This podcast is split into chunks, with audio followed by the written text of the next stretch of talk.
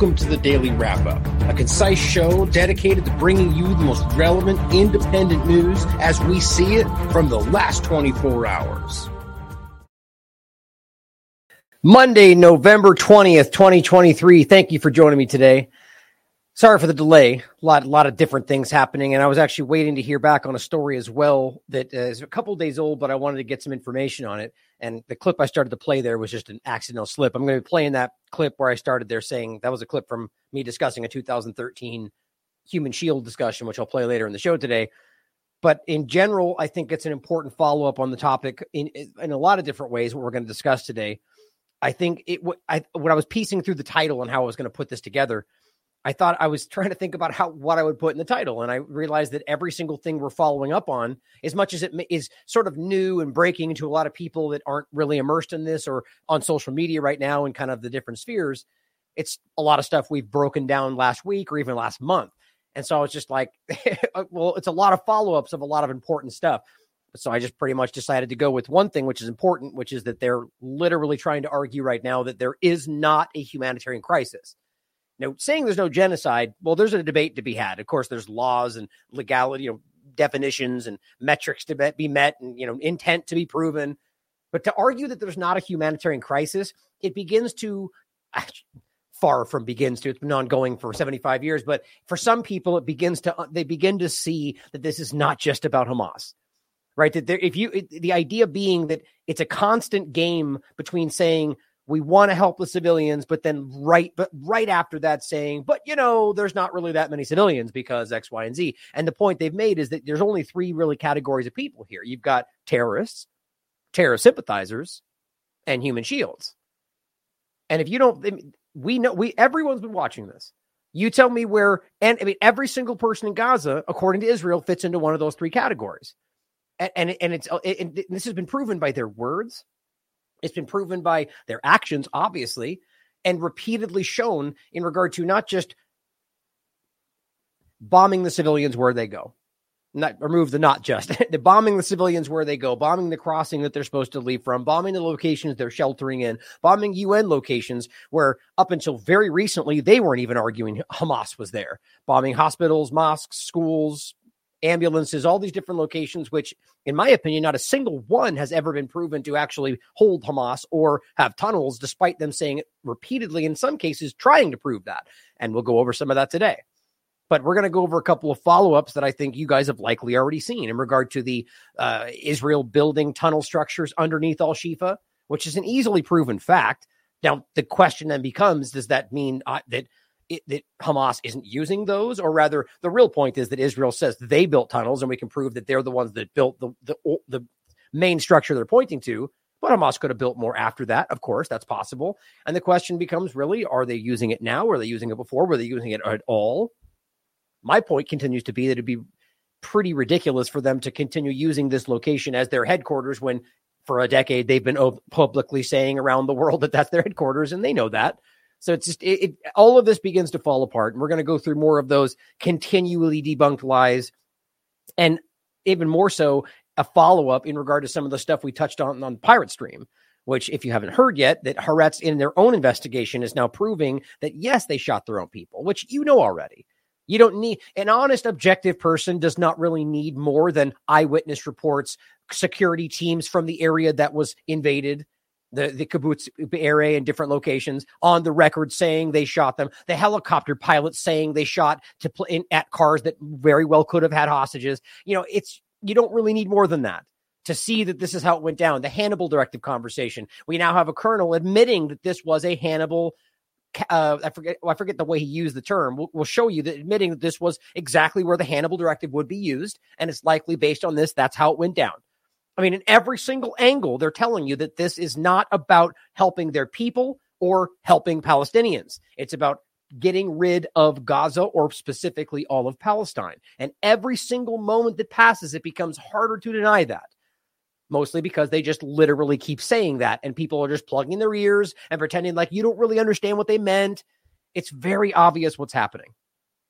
So we're going to get into ultimately that to start. I think it's important follow up to know when a couple of interesting additions to the story about October 7th and the lack of desire to recover their own hostages. That's the main ti- uh, image of the title or of the video today. And I'll, I'll talk about that. That's at the Knesset, where you've got Israeli citizens. That's another really important part to remember about this. That the, as far as I can tell, the vast majority of uh, Israeli citizenry and and and and uh, civilians, the word I was looking for, are are telling people they want a, a, ceasefire. They're protesting in front of their houses. They're protesting in front of the Knesset. They want a ceasefire. They want their people back. Now, that's not the same thing as saying that they don't want to kill Hamas or are okay with them using violence in Gaza because we see those polls.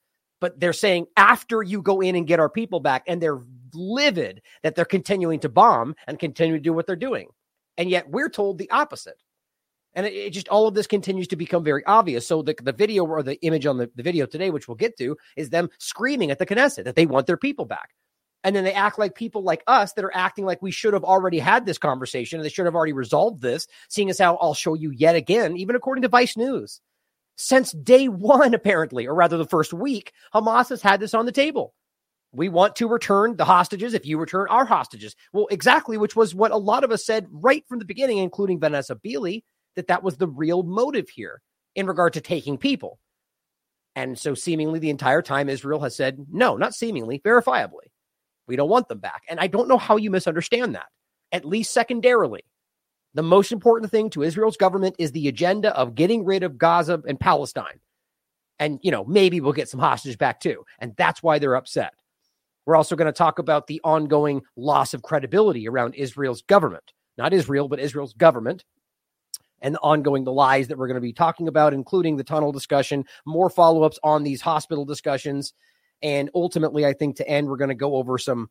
Uh, if if we have time, I'm going to go into some of these protests, which I think it, it, it's it's the same dynamic, but bled around, you know, bleeding into other conversations, other governments, other countries. In this case, in I think predominantly the UK and in the United States, p- groups like Jewish Voices for Peace. I think I've been saying Jews for Peace, but I think it's Jewish Voices for Peace and, and having as far as I can tell, and I've done some research, I've talked to people. In fact, I know people that were at one of these locations, predominantly peaceful. You can never account for every individual, but then engaging with them because they're blocking something like protests do all the time, which I'm not saying I agree with. But if you're going to start picking, having problems with this, Black Lives Matter, Antifa, they do this as a matter of policy. So all of a sudden, them blocking something becomes an anti-Jew hatred fest, and it's just becoming ridiculous the way they frame these things. And my point is the same thing we're seeing in Israel. Israelis who are protesting are being framed as against Israel. And even Ben Gvir was the one that argued, and now they've passed a law that they can shoot those people if they protest in the street. Israelis, Jews.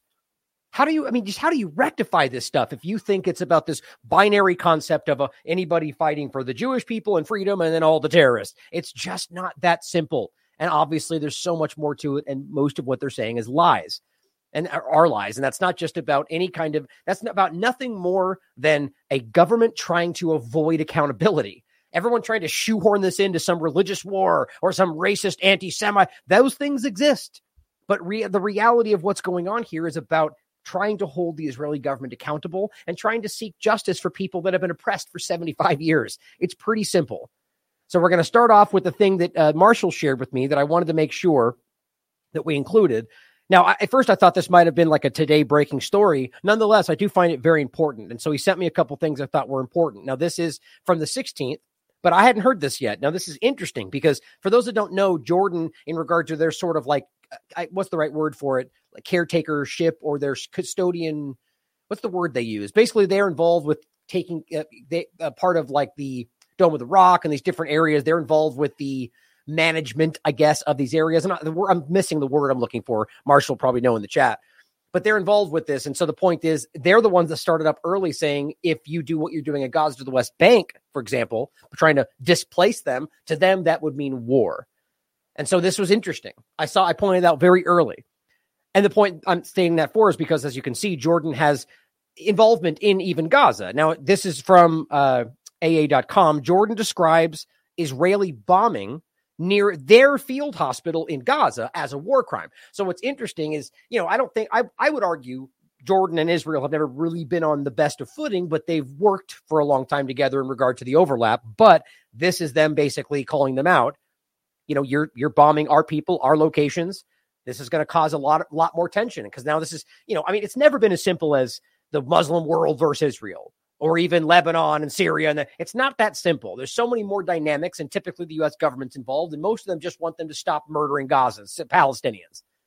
But now all of a sudden you got things something like or Jordan might be involved, or, or you know you got the Yemen aspect, all these different dynamics, and it's very very clear as we said from day one that this is not going to end well if they keep pushing this because well really it's really comes down to whether the U.S. decides to allow themselves to be pulled into this or recognizes that they're going to lose everything regarding how we view like right my point is with Biden in particular Biden has lost a staggering amount of support from all sides his administration, I mean, because he continues to maintain this all makes sense and it's all in accordance with international law, which like nobody thinks, not any group that has any standing in the world of human rights, only government and power structures. And that's why people are seeing through this. It's embarrassing.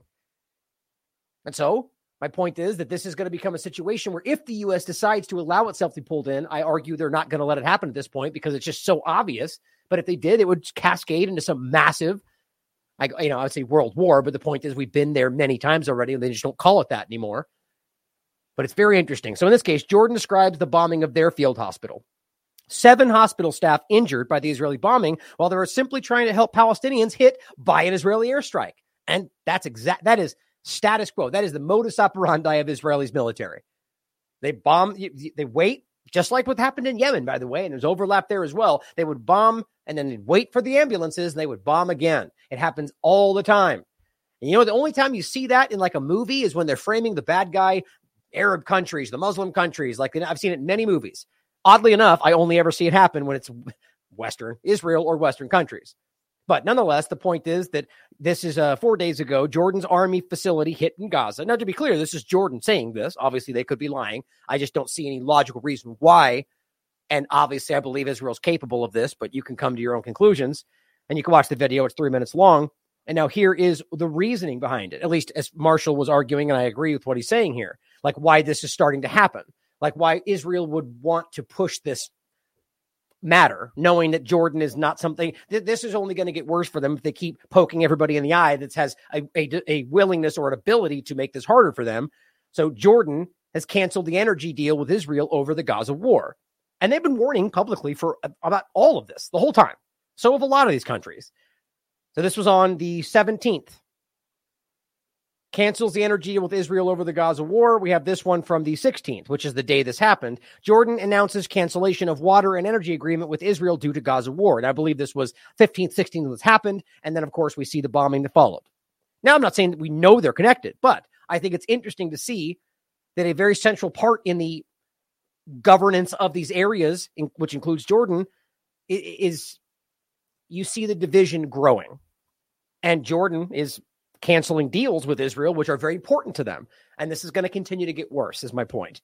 So I think that's an important note to start with. That this is only de- this is only becoming more and more complicated for Israel and the Western foreign policy at this point. I honestly don't see how they work their way out of this with anything other than backing away. Now, before we go further, I wanted to make a couple of interesting points about censorship and so on. I told you in general that I was going to let you see the things that I thought were relevant, verifiable, and interesting, as opposed to just always including the glitches. And I could go off for five hours about what just happened to me today, but I won't. This case, it's something you can see, which I think is really interesting. Now, I've had a lot of very concerning things happen just, you know, since the first week of October, let's say. Very weird, unexplainable, all sorts of cascading problems. And, and just today, I found some very interesting things. One, well, actually, we'll start with this. So, Coinbase froze my account. Which I, people donate Coinbase. You know, it's it's I, I, it's an open portal for anybody that wants to send, which is how anybody's Coinbase works. It's an address that anybody can use. It's pu- you could post it public, or you could find it anywhere. Really, the point is somebody could just seek it down and se- or seek it out and send something to you. My point in saying that is, I've had this account for almost a decade, used it quite frequently.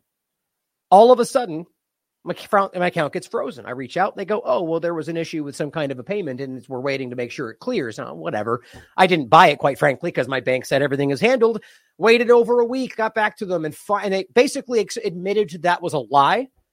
And turns out there was some suspicious activity that had nothing to do with some kind of transaction, which they said stated explicitly. They said, What we're going to do is we're going to send you an email with some questions. And I and I told them on the phone, I said, I'm not going to answer anything until I understand why you're doing this. Wouldn't answer, wouldn't even tell me. In fact, offered to let me speak to the supervisor. And then when I started telling him I felt this was politically motivated, turned out that he didn't want to talk to me anymore and said, No, now there's nobody wants to talk to you. They just won't, they refuse to speak to me. Here's what it says for the podcast. Thanks for contacting Coinbase support, which I didn't. They sent me this. It says to perform a review of your account, we need to know your intended use of the Coinbase platform. Okay. So, you know, about a decade worth of use. And they go, well, let's just find out why he wants it after 10 years. That makes sense, right? Please explain why you signed up for Coinbase 10 years ago and what you intend to use it for after 10 years of use. That sure adds up. Were you directed by a third party to create this account? What? Were you directed by a third party to transfer funds? I mean, guys, they're not even pointing to specific exchanges here. These are just broad questions. Then it says, Does anyone beside yourself have access to this account or account credentials? And then finally, it says, Please provide following information about your crypto sends to external wallets which rarely happens for me. For me, it's more a, a transfer portal of people sending it, tra- trading it out, you know, using that fund elsewhere for TLAV. And it says name of the recipient, your relationship to the recipient, purpose of sending these funds. Please provide detailed answers to avoid delay of your account. So apparently, I'm expected to go back and give them every single breakdown of every sending to every external wallet for 10 years and give them the name, the relationship, and the purpose. And if I don't give them detailed answers, I could lose the account. You know what this is? It's being set up to fail. That's what this is. It's absurd. And why they think they have the right to know that information when, by the way, they could simply just look at the information they already have, which shows them the details of these accounts. What they're trying to find out is if I'm working with some third party to do what? You see my point? Using the account the way it's meant to be used. What they're insinuating is I'm doing something illegal. If you think that, then you damn well better charge me with something or accuse me of something. This is trying to set me up, in my opinion. My point is, this is coming out of every which way right now. Randomly enough, a long time ago, somebody made a TLAV NFT for me. You guys know I'm I'm completely like anti all of this stuff. Nonetheless, somebody gave it to me, sent it to me, and I thought it was interesting. I've just it's just been sitting there forever. I don't even look at it. Randomly got an email today. Item blacklisted. you know why? Because it said Last American Vagabond in the background. They literally told me this that you, you're not allowed on this platform anymore because we don't like TLAV blacklisted, removed. I just, it, this is about as stupid as me losing my Venmo account because I paid my exterminator. Literally. They, they, they censored me all that time ago for misinformation. Never once used Venmo for anything other than paying my exterminator. I, barely even used it. I only used it because he asked me to open it. And yet they censored me. You see, this is the kind of real censorship. And, and we're seeing this. People like. P, uh, Dr. Mercola from Mercola.com. Remember, he got he got his financial bank account removed his CEO's bank account, CCO, I believe, and their families. This is going to continue happening, and I'm getting the sneaking suspicion that it's coming for us next. Well, what are you going to do? I'm going to go forward no matter what. And on the note of censorship, UnHerd, there's a great article that just came out. Moderna is spying on you. And it's really interesting. I'm not going to go over it in depth, but you should read it. It's talking about Novak uh, uh, Djokovic's uh, victory and how that kind of was a a black eye for Moderna, seeing as how they tried to force him out, and then he comes back to win a Moderna sponsored event, and it's, it's just hilarious. We all pointed it out at the time, but it turns out that they're spying on everybody, trying to influence you, just like I think we all actually know. It's a great article. My point, though, is that it's manipulation, censorship, and because we're being watched. Now, Dr. Kat Lindley points out, great read on Moderna's working with NGOs to spy on us and push their narrative. Then somebody goes, hey, we're not allowed to look at this. Why? Because we're in Canada. This is where we're at right now. News content can't be shared in Canada. Now, obviously, that doesn't mean news content in general, but getting damn near close. It means this news content can't be shared. See the, the link's right there. You know why? Because Canada's gone that far already. If you don't think that's coming to you soon, us everywhere, the new internet discussion we recently talked about on Pirate Stream, or, or I think it was on Pirate Stream, maybe it was in Wake Up. The point is that it's coming. And my my thoughts are it's really nothing new. We've been warning about this the lot. What Biden rolled out is just the kind of stated today reality of what they already discussed and already created legislation for. It's all coming your way. We can do something about it should we care to circumvent our childish party lines, but I kind of doubt that'll happen. Doesn't mean we shouldn't try. Stand up, do something because it's going to get worse. Robin Monotti points out the document below clearly shows which side of the Agenda 2030 the people in the former freedom movement who jumped on the pro Israel side are really on. It's not the side of freedom for us all, for, for all of us. Now, this is to show you a point that I think is interesting that connects as off as many people believe is there is the connection for, and I, I do too. I just question whether or not it is what I don't think it was what started this. I do believe it's being used for that, which is the ongoing genocide of, of Palestine connected with whatever that justifies for the 2030 agenda, the Great Reset conversation. His point is it says UK Israel roadmap. This is posted from the UK government. And it says COVID and Agenda 2030, the UK Israel Israel roadmap, anti Semitism, delegitimization, and anti Israel bias, combating delegitimization. Both countries are committed to fighting all forms of anti Semitism. Like, what does any of this have to do with COVID and Agenda 2030? You see, because it all comes together. It's about it comes it, it comes down to stopping you from being able to say things that they don't like under whatever guise works. You know why? Because we made them look really stupid in pretty much the last five big agendas because they're not winning anymore. The narratives are falling apart. The information war is being lost, so they have to do something different. And his point is to show you that people that were moments ago, moments ago, screaming, people that were like, this I mean, I could list the, the ones we keep pointing out, Dr. Eli David and people like that, that were all big pro, bad, COVID bad, lockdowns bad, pro freedom, and then suddenly censor everybody saying anything bad about Israel. We see a lot of them. Take a note of that. That means they either didn't believe anything they were saying before and were just kind of trying to sidle up next to people they thought would give them clout. There's a lot of them out there. There's a lot of them right now in the Israel conversation, by the way. People that I've mentioned before that are saying a lot of similar things that we're saying, but in a partisan right wing way. I, they're not honest people. They're, I think they're all using things they think will get them traction, in my opinion. But in this case, there is an overlap. And I think we can see now an interesting divide of people that were very pro freedom COVID in COVID discussions, but are suddenly like, stop anything that exposes Israel's agenda. Including, we're coming to the like, you know, what'll blow you away is when we come to this, where suddenly there's an overlap of exactly the same things, where suddenly there's a, and I'm, trust me, not hoping or wishing or even saying I think this will happen. I hope to God it does not. But the thing I've been insinuating seems likely the idea of some kind of bioweapon use in the context of war that overlaps these agendas. And then suddenly we're talking lockdowns because war. Think about that. And those same people are going to say, yes, because we know Palestinians use F bioweapon, blah, blah, blah. We need lockdowns. Weirdly enough, watch, mark my words. I really hope it doesn't happen. My point is the people that you've seen shift sides like that will be on that side of it and there'll be no explaining how to rectify why suddenly pro lockdown or rather anti lockdown becomes pro lockdown or whatever it is. Pro vaccine becomes anti vac or anti pro vaccine. Right? I'm telling you. My concern is the ethnic aspect. Me and Courtney were just talking about this actually, knowing that Israel has worked on those. So has the United States, so has China, but specifically with South Africa in the past, and whether that becomes something that is deployed in all of this. I worry for those things. But lastly, I wanted to include this article for you. See if I can get this to load actually. Nope. Still locked out on my website in some ways.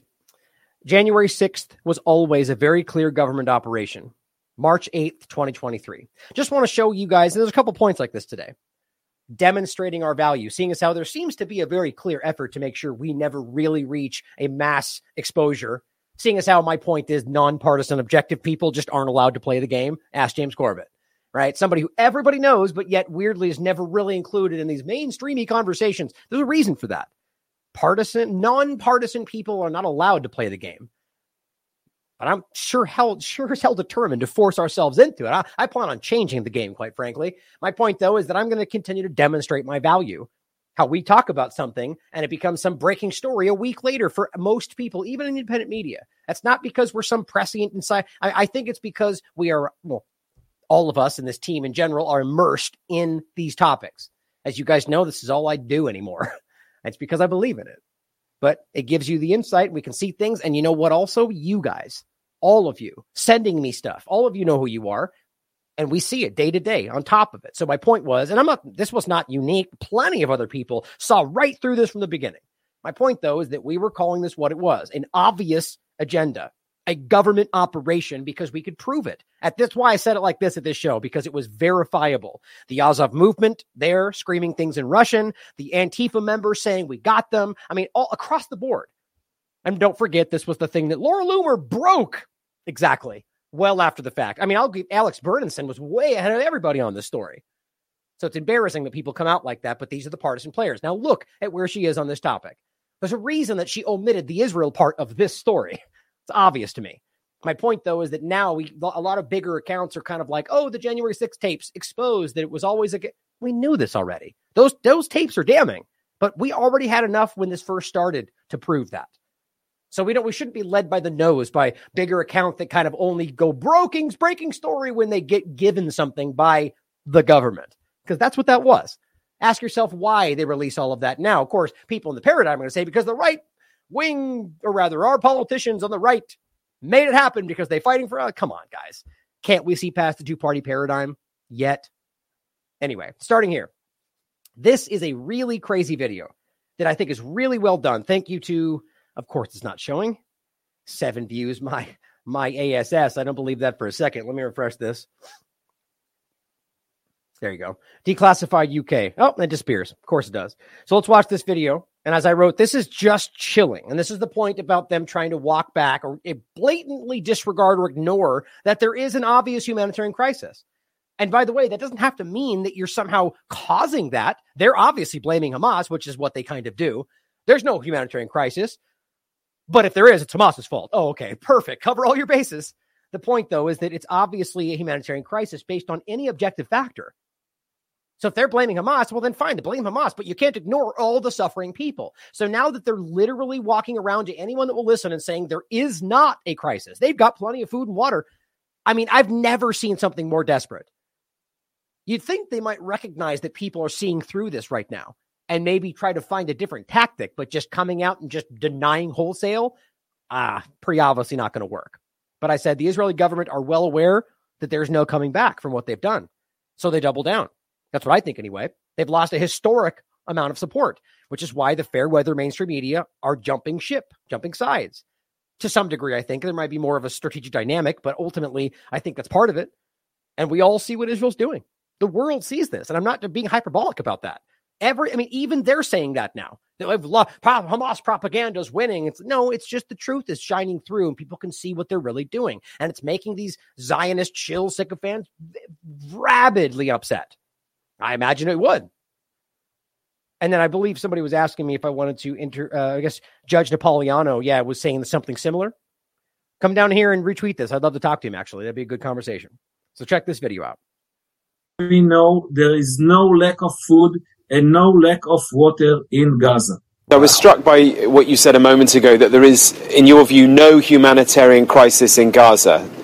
That's your view, right? Yes. What's the view on the humanitarian crisis in Gaza this morning? Uh, there is no humanitarian crisis because there isn't. It, there is no. The UN have been saying consistently over the last few days that there is a catastrophic crisis, a calamity emerging on the ground, and you are simply saying they're either exaggerating or they're wrong, are you?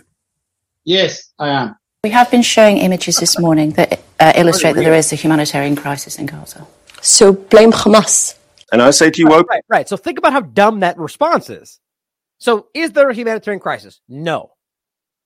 But they're telling us there is. Okay, well, it's Hamas's fault then. Like, does that not scream dishonesty? Like, okay, so you can't have it both ways. Either there is one and we can see it and it's their fault, or there isn't. Like, I mean, this I just don't understand. This is why I'm I keep asking myself, do they is the, are we supposed to see this? I know that gets a little bit too much for some people, but you know, you always got to think down that rabbit that that length because that's sometimes what happens. I don't think that's what this is. I just don't I just can't understand either why it would be this transparently clumsy or on to, on top of that how then they ever manipulated anybody. I just think this is wild to me. We want to kill Hamas. I am. We have been showing images this morning that uh, illustrate that there is a humanitarian crisis in Gaza. So blame Hamas. And I say to you openly, we want to kill Hamas fighters. Local contributors to international media are Hamas members. Mark, we are not. So that you know why it's important because they're saying, yeah, we want to kill Hamas, not civilians. But then when put to the point, they'll tell you there are no civilians. So, and, and the point is, the U.S. government and the supporters they're very aware of that. That's why you find these secret leaks where you find out they're behind the scenes going, man, they're super like basically admitting that they're being belligerent about this and that they're losing control of the narrative and they don't tell that to you. The bottom line is if you're saying the UN are Hamas members, well, then when you say we're only killing Hamas, what you're saying is we're killing the UN members, right? Obviously, or anything else. And that's my point about either terrorists, terrorist sympathizers, or human shields. To the Israeli military, they fit into any one of those categories. And that's the only thing that's out there. There, that's not my opinion. They've said this repeatedly. When you put the, the president of Israel, there is nobody innocent Gaza. I mean, guys, they're just repeatedly stating this. And yet we have to debate it when their government says it blatantly because we're living through a massive information war, but they're losing it incredibly. The point is that the governments and the media, who are typically the ones that can just lean into something and make it the reality, are losing. It's a powerful and good thing on the back of one of the worst things I've ever seen, of course. bombarding you openly. We want to kill, kill Hamas fighters. Local contributors to international media are Hamas members. Media, UN, he'll go on to say it. Mark, we are not bombarding Gaza. We are targeting Hamas. Many ambulances drivers are Hamas members. Our enemy But that, is that, the Hamas. I mean, that, that, Many UNRWA workers in Gaza are themselves members of Hamas. You accept that, right? You've killed children, or do you deny No, that? I do not. I do not. I do not. First of all, you don't know how those people died. To say 11,000 Wow. civilians have been killed is Okay, blatantly okay. wrong. Just very then you also have to ask the question of right. the innocent civilians, how many were killed by Hamas munitions? is white phosphorus being used? Wow. Kay, Kay, the laws of armed conflict do not prohibit the, the use of um, Is it being used? explosives. we have See, the point is, we can prove they use white phosphorus. In 2009, and, and and I mean, not only have we seen White Human Rights Watch, Amnesty International, United Nations, all of them have confirmed through their own investigations that yes, they use white phosphorus on civilians as a matter of policy, and that's what it, you heard him right there. That what's not a violation to use white. Yes, it is, and then he wouldn't even admit that they had used it though because they know it is. Used. Kay, Kay, the laws of armed conflict do not prohibit the, the use of um, Is it being used? explosives. we have no interest in hurting innocent people. Our only target is Hamas though. facilities. Excuse me? You are bombing them. Oh, really? We are trying to do our So that's my point, though. We only want to hurt. We only we, we have no interest in hurting innocent people. Fine. The point is, in your mind, none of them are innocent. As your president said publicly, there is nobody innocent there. You see the game that's being played? It's very transparent. Only target is Hamas though. facilities. Excuse me? You are bombing them. Oh, really? We are trying to do our best to minimize casualties. 11,000 dead. Some of them are terrorists, as you know. Not all of them. We're not, we're not targeting civilians. We're just targeting. What targeting, percentage do you think are terrorists? cannot, can, I believe over 50%. There's a, uh, Wow. Wow. Even Israel says 30,000 is about their estimate, right? 50% would be 1.35 million. An aggressor here, and the aggressor actually would be what? 1. Point, well, because it's 2.5. So yeah, that's right. We'll get like 1, 1.25 really. the Palestinians. Parading naked girls that they raped and bodied that they defiled through the streets of Gaza. Why thousands, and I'm telling you, thousands, you can see the footage, jeered and cheered. Every second house. No, not true. Not true. In fact, it, it, the, the one he's talking about, you can only see about 30 people or so, right? And all they're really saying is repeatedly stating atrocity claims over and over. And I'll show you some today. I've never said that means they're not true. But what I've, and I've continued to say that is that that clearly means that we haven't proven those things if we don't have evidence to back them up. 1.15 that would be that's not right somebody in the chat so if 1 point, 2.5 million would be 1.25 i'm pretty sure has this entrance to um, actually to an underground uh, terror city. So they base underground terror city think about how dumb this is when it turned out to be a, a waiting room with like five guns and and some dates basically turned all the houses in the Gaza Strip to their own facilities. You see the point? Okay. So if you ended by saying they've turned all the houses in Gaza into Hamas facilities, well, then you just admitted that you don't think any of them are innocent. So why would you start by saying we don't want to hurt innocent people? Because you don't, it's just, it's such a transparent game. And how, and think about the kind of person it takes to lie like that. I mean, these are sociopaths, if not psychopaths. How do you lie like that? You understand this is not some per, some representative that believe they're doing right, like you know you're making that manipulation when you say those kind of statements. We don't want to kill innocent people, and you end by making sure they know that there are no innocent people there. That's a deception, obviously. I mean, it really does make my skin crawl, the kind of things we're seeing today. Now, here is Netanyahu. You know, of course, putting it out in English, which is directed at you. It says today the Palestinian Authority in Ramallah said something utterly preposterous, which you can decide whether it's preposterous, and we'll go through the evidence. It denied that it was Hamas that carried out the horrible massacre at the Nature Festival near Gaza. It actually accused Israel of carrying out that massacre. Now, you know as well as I, we can prove, and now they've admitted to, that they have killed their own people at the 7th. It's a fact. Undeniable, verifiable fact. Despite all people that would scream on Twitter, I'll show you next. It's not deniable. Haaretz investigations, Israeli citizens, security teams at, at Be'eri, the helicopter pilots. I mean, it's blatantly obvious. But does that mean they, that no Hamas? I, I wouldn't say that because I couldn't, I can't prove that. But it should sure as hell open that conversation, right? So all they're saying, he's outraged that they suggested, which by the way, I don't even know if I believe the way this went down. Because again, I'm very clear. I clearly believe the Palestinian Authority is a tool of Israel. As the West Bank and Gaza, I think predominantly believe, and I think we can quite frankly prove that. Robert's been talking about this for years. So when they say that, that would arguably, I think, mean, in my opinion, that that would be something they wanted them to say to create this conversation.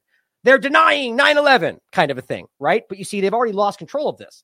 You can't pretend like denying it's a bad thing when you've already been exposed for lying about what actually happened, including that you killed your own people, arguably by by intentionally. When we get into the Hannibal directive conversation, which means the directive, which is a public, is a now a public Israeli directive, which means that they will kill hostages if taken to avoid them being used against them in the future. We've gone over this. It's a state, it's an open policy now. People know about it. And Israel, I'll show you a colonel of Israel's military talking about it. But he says it denied that Hamas uh, that that it was Hamas that carried out the horrible massacre, and arguably that could mean that they went in and took hostages, and then all of the bad things that happened were because of the IDF, and then possibly covering up what they did by making atrocities to uh, argue Hamas was that bad. If you think that's not possible, you don't understand history. It actually accused Israel of carrying out that massacre. That is a complete reversal of truth. Abu Mazen, who is the who in the past, this is Netanyahu still, has denied the existence of the Holocaust, today is denying the existence of Hamas massacre. That's hurts. That's unacceptable. Right. Of course, you have to pull that in. 9-11, Holocaust. You're trying to make this that kind of an element. They've already lost control of the narrative. It's not working. Not even Israelis are on that mindset right now. My goal is that not I shouldn't say every one of them, but my point is the clear momentum in the in the leading media apparatus, uh, you know, Haaretz, Times of Israel, and so on, and the polls they're taking. I'll get into it with the Times of, or the anti-war article that goes over that. They've lost control of this, but it says my goal is that the day after we destroy Hamas, any future civil administration in Gaza does not deny the massacre, does not educate its children to become terrorists, which again, this idea that all they do is train them to hate Jews, this is a manufactured propaganda tactic. Now, I've never said that there's not people that hate, that there's racist in any civilians or any society anywhere in the world. But all you, and, and by the way, if you want to start going tit for tat and you want to show a video of somebody saying that they've been taught to do that, I could show you a thousand videos in Israel doing the same thing. But I'm not doing that because I'm not stupid enough to argue that that one Israeli Jew saying that means that everybody in Israel hates all Palestine. You see, that's stupid. But we, we all used to know that was stupid. But it says does not pay for terrorists and does not tell its children their ultimate goal in life is to see the destruction of the state of Israel. Now, paying for terrorists, terrorists is something else Robert's broken down. It's also an illusion. The idea that what they ultimately do in any case is take care of Palestinian families after somebody gets killed, right? So when Israel kills a member of whether it's Hamas or a Palestinian, what they do is take care of their family and they contort that into benefiting a martyr. Like it, it's just, and you, you could see it however you want, but at the end of the day, it is not about whether or not they end up carrying out an attack, right? So somebody can get shot driving down the street, and they and they take care of the family. So it seems pretty clear what that's really about. But you can, you know, you could contort these things into whatever you want. It says that's not acceptable and that's not the way to achieve peace. Well, I don't think, quite frankly, I think we all begin to see that the last thing Israel wants is peace. But here's what he has to say. Palestinian Authority spokesman in Ramallah said something utterly preposterous. It denied that it was Hamas that carried out the horrible massacre at the Nature Festival near Gaza. It actually accused Israel of carrying out that massacre. This is a complete reversal of truth. Abu Mazen, who in the past has denied the existence of the Holocaust. Yeah, it just seems like the exact same. You know, it's exactly what I read. End of the day, to argue that they have no culpability in this, or that it's not even a valid statement to point out that they, or rather, a valid question to wonder whether or not this is the way it went down. Nobody's buying this, right? I mean, you can just you know take time to read. Like it's as much as you can see. It's you, you get a pretty damn close ratioed kind of situation here. It's not cl- it's not exactly, but when you read through these comments, man, I mean, it is outrageous, and it's not. Read them for yourself. So here is what I think is important, and we'll get into the actual article that just came out from Haaretz, only in Hebrew, of course, which none of the corp media is talking about, obviously. That makes it very clear that they shot people that were at the festival. IDF, military helicopter, firing at terrorists apparently also hit some revelers. It's a fact. But first, the Cradle report speaking with Haaretz. This is our Israeli Reserve pilot Colonel Nof Erez speaking with Haaretz, describes Israel's army response to October 7th as a mass Hannibal. The Hannibal Directive orders the army to kill their own to prevent them from being taken captive to be to eventually being used against them, like we're seeing today. Right? It's obvious, and we've went over this in depth. It's not up for debate. This is a real directive, just like the uh, I think it's the Dahiya or the, the mowing the grass directive or policy. All these things are easy to look up, and here he is literally telling you this. And I think though I think this was actually in um, I think I have it anyway, but it, it's subtitles, so I have to read through it. So we didn't know. We don't know whether the hostages were hit once gunships and drones started to fire at the fence. Once they saw the mass traffic through the fence that was coming in and coming out. He says, but Hannibal directive is intentional. If it was deployed, it was an intentional act. Well, obviously, it's, it's a directive that they that they they play out if necessary. It says if hostages were hit unintentionally, then that is something else. Hannibal directive was probably deployed because once you detect a hostage situation, this is Hannibal.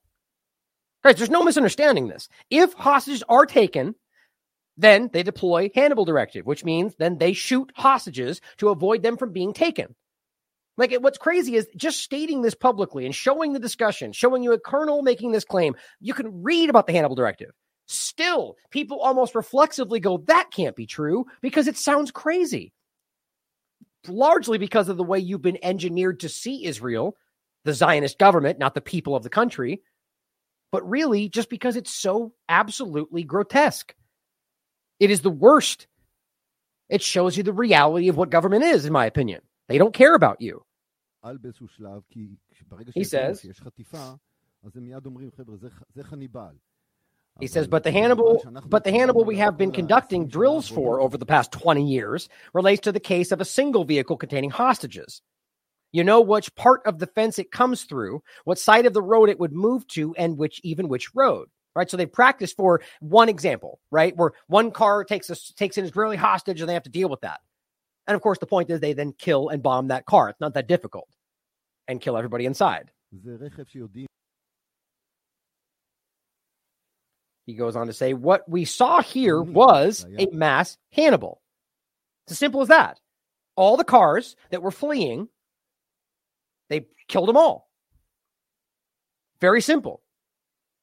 This is obviously what happened. Now we have the evidence. We had it to begin with because they admitted it, people that were there. Now we've got the investigation of Haaretz. We've got the colonel on the record saying that's what would happen if this was the case. And we know that was the case. And he's saying what we saw there was a mass Hannibal. So the point is, these helicopter pilots said the same thing. They went, they fired, they went home, they went back, they they loaded up, they went back, and they did it again, over and over and over. That's their statement. And all these cars you can see, that's why they moved them when you see that image of them all up in one area. So you don't recognize they were shot as they were driving away, which means that I guarantee you, in my opinion, a hell of a lot more of these prisoners were killed than we know. And they've already used some of these burnt up hostages in these cars to claim Hamas did it, even though we know they don't have the ability or didn't at that moment and probably don't in general to do that. And it's obvious it was a Hellfire missile based on the evidence. Or something or something similar that it can cause that kind of destruction. But that's that's arguably what we know they have. It says it was an impossible mission to identify and to do what they, the pilots, did.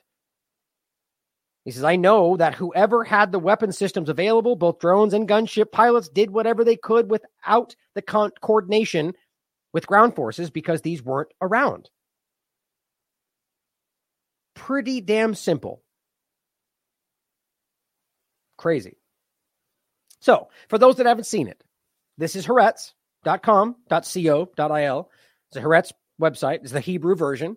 And this, of course, what's interesting, even the people like Narfall and the rest of them, they saw this, and instead of reporting, oh my gosh, look, they reported they shot their own people. Even Haaretz made it the, as they call it, burying the lead. They, they wrote assessment in the security establishment. Hamas did not know in advance about the festival. It's like, I, I, get that there's some element of that that then argues that they, I think what the point was, it makes them seem more vicious, that they didn't know about it, but then went after them because we saw people. But I don't know why. I, I don't know. Wouldn't it arguably be worse if they planned to go after them?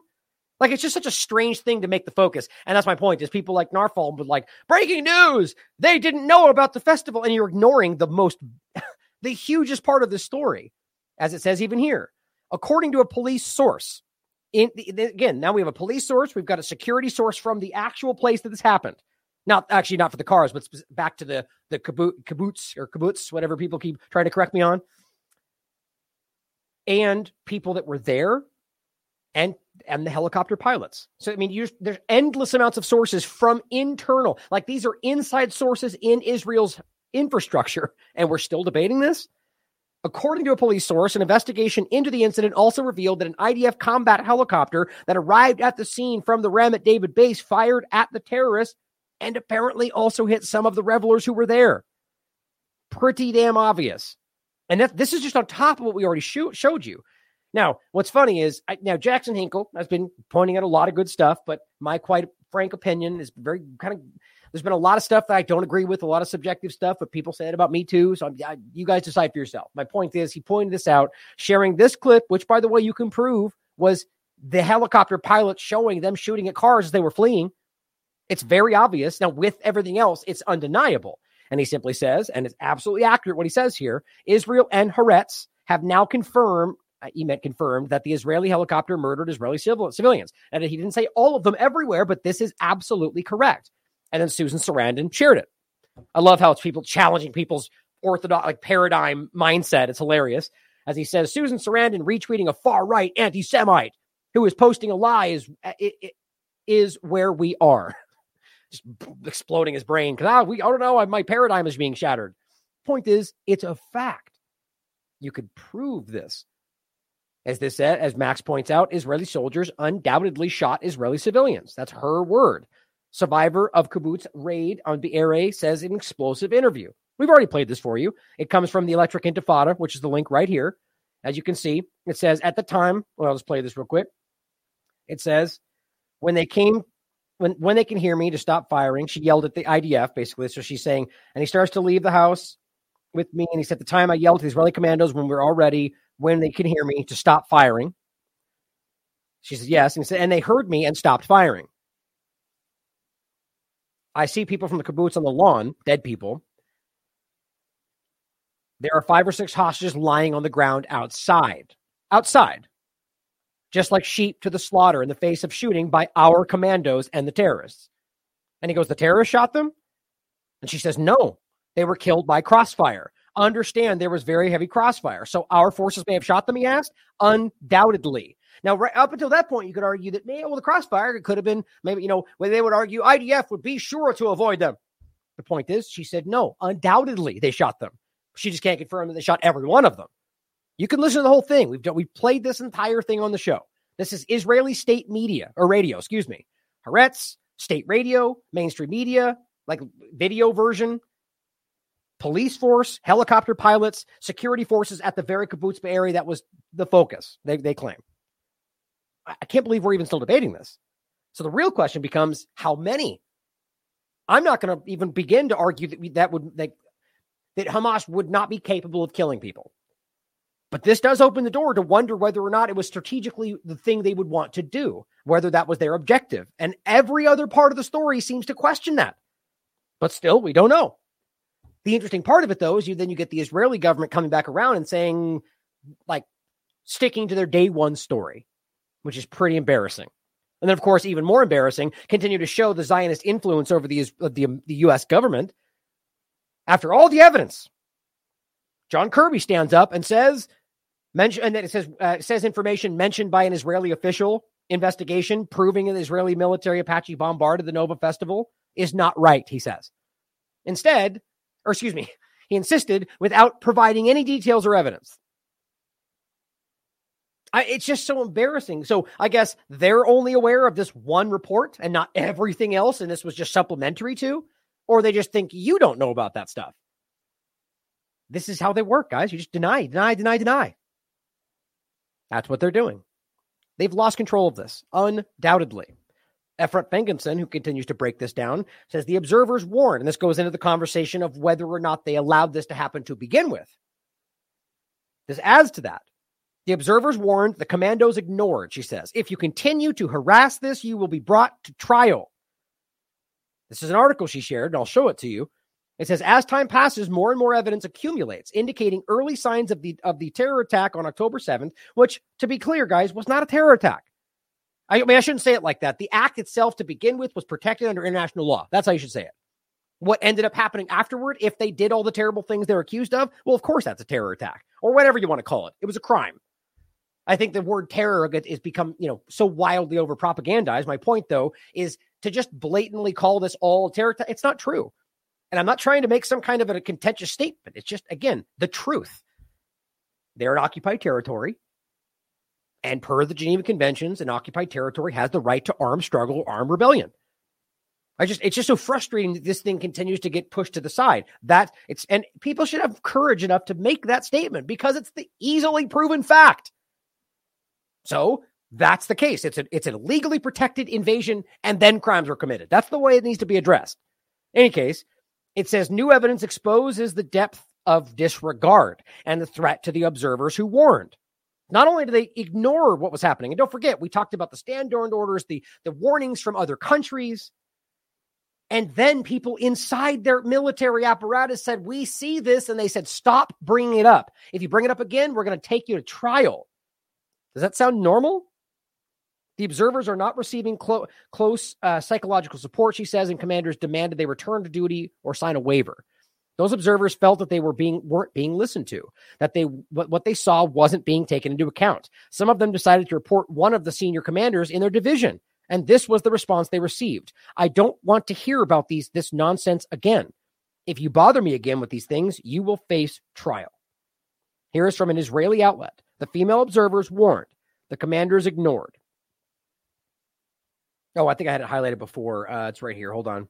It says, yeah, it says last night, it says we published the testimonies of female observers who served near the Gaza border. The testimonies tell how for months, months, they warned repeatedly about changes they were seeing in the field.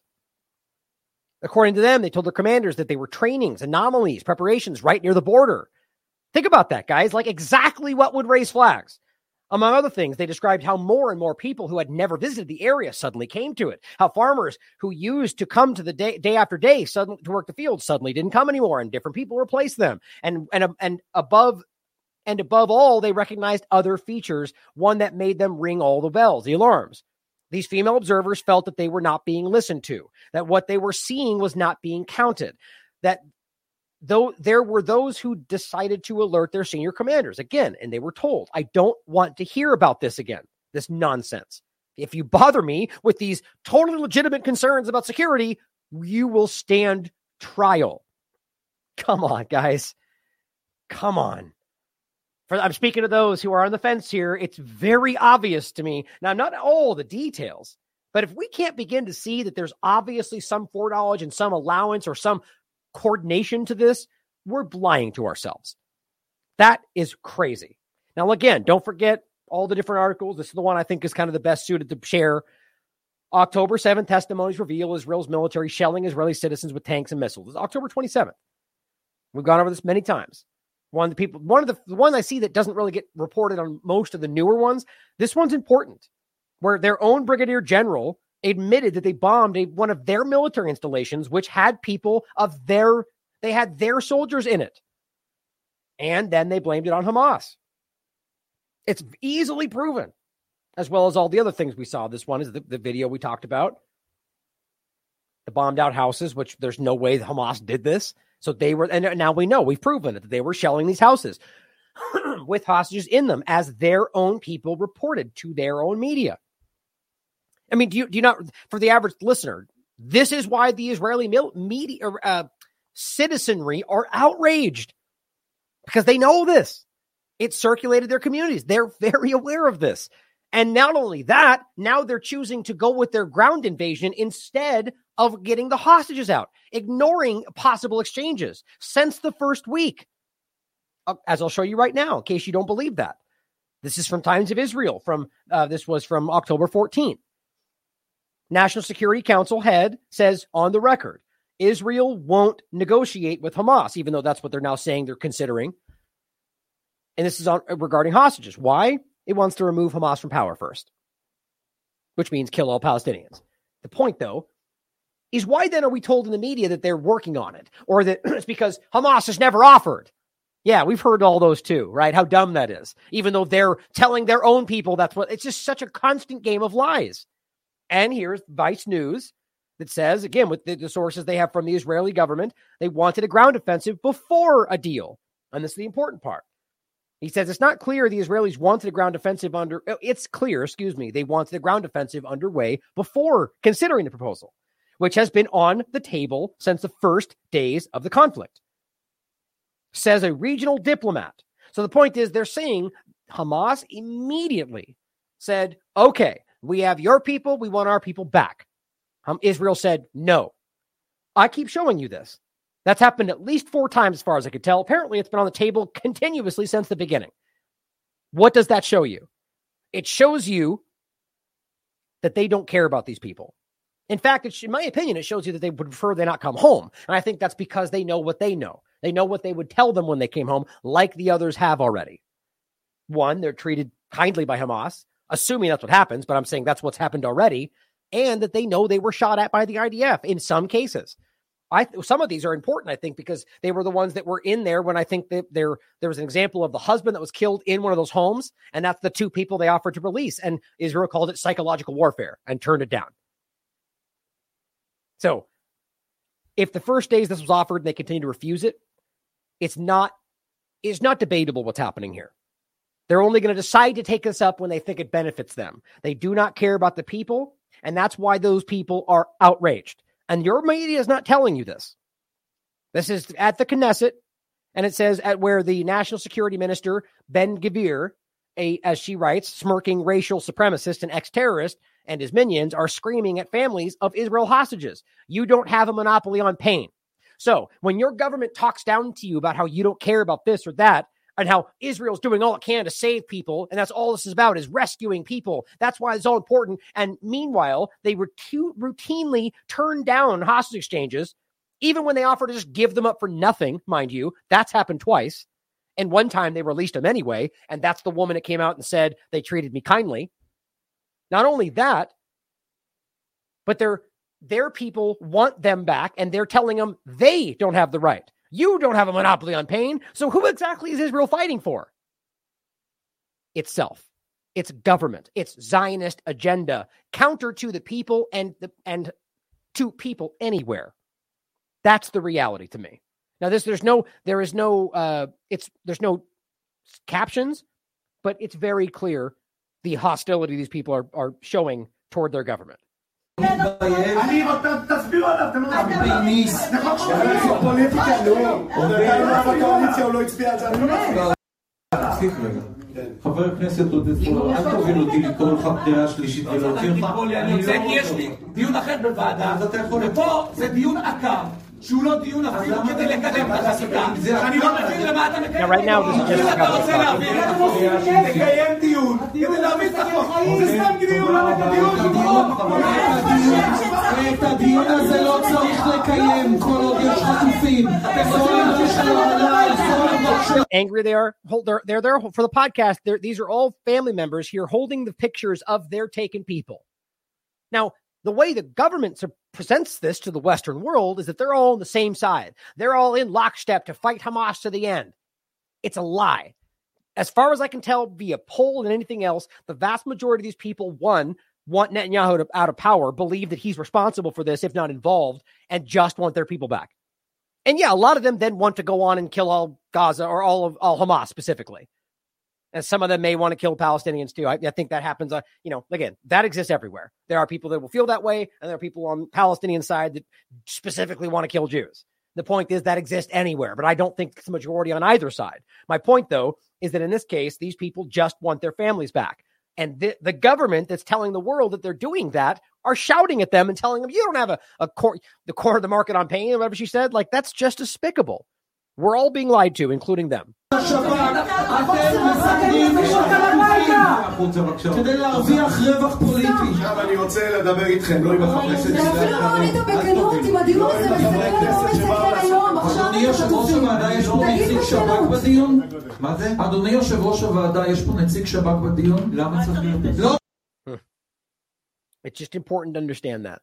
Now, going to the anti war article, it's a great article, by the way, written by Ramzy Baroud and uh, Romana Rubio, posted today. It says on Saturday, November, well, the title is Rape ISIS, Mein Kampf, and Other Lies How Israel Lost All Credibility. And my, the government we're talking about here, in my opinion.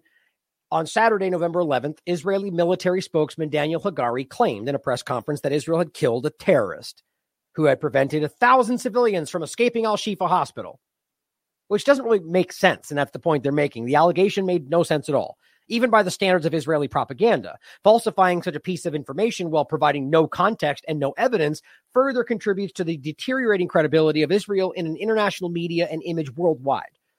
The point being that only to people that are only listening to what Israel says is happening and not looking at any facts or data anywhere else would believe that what's really happening is these people are being held hostage in the hospital. And that's the only thing going on.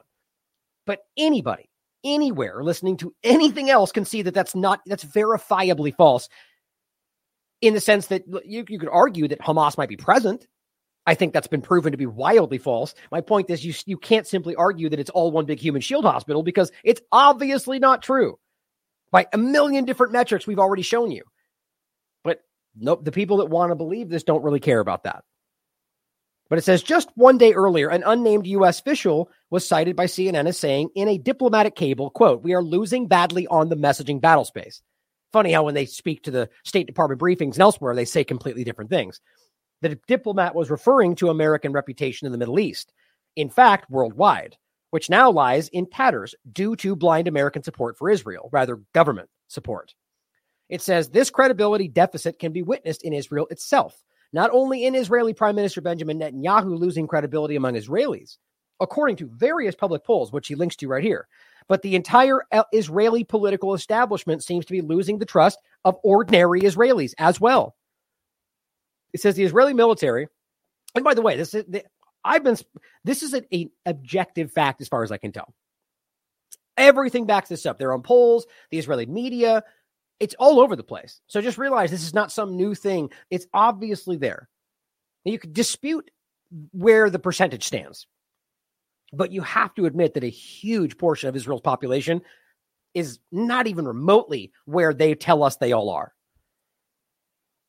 But it says the entire Israeli population is losing the trust of the ordinary Israelis. The Israeli military, on the other hand, speaks of impend. Oh, and what they're trying to say here is they're they're making the argument that it's sort of the roles have shifted that historically you have these situations going back to like they, they reference 1967, where the Israeli military was clearly winning, but yet the Arab uh, politicians were on the radio saying, We're just about to take over Tel Aviv, basically just spinning lies in hopes that it would turn something.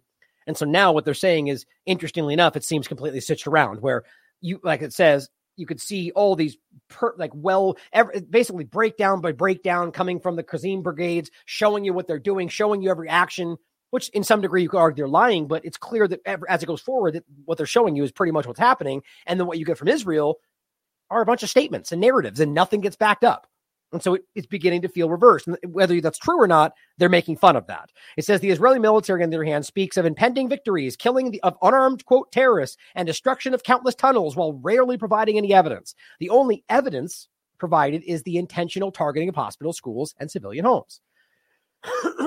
says from the first day of the war, Palestinian doctors, civil defense workers, journalists, bloggers, and even ordinary people filmed or recorded every Israeli war crime anywhere and everywhere in the besieged strip. And despite the continuous shutting down of the internet and electricity in Gaza by the Israeli military, Palestinians kept track of basically every genocidal act taking place. The precision of the Palestinian narrative even forced U.S. officials who initially doubted Palestinian numbers to finally admit that Palestinians were telling the truth after all, but they're still trying to dispute those numbers. Barbara Leaf, Assistant Secretary of the State for Near Eastern Affairs, told a U.S. House panel on November 9th that those killed by Israel in the war are likely higher than what's being cited. Indeed, every single day, Israel loses credibility to the point that in the initial Israeli lies of what had taken place on October 7th eventually proved disastrous to Israel's overall image and credibility on the international stage.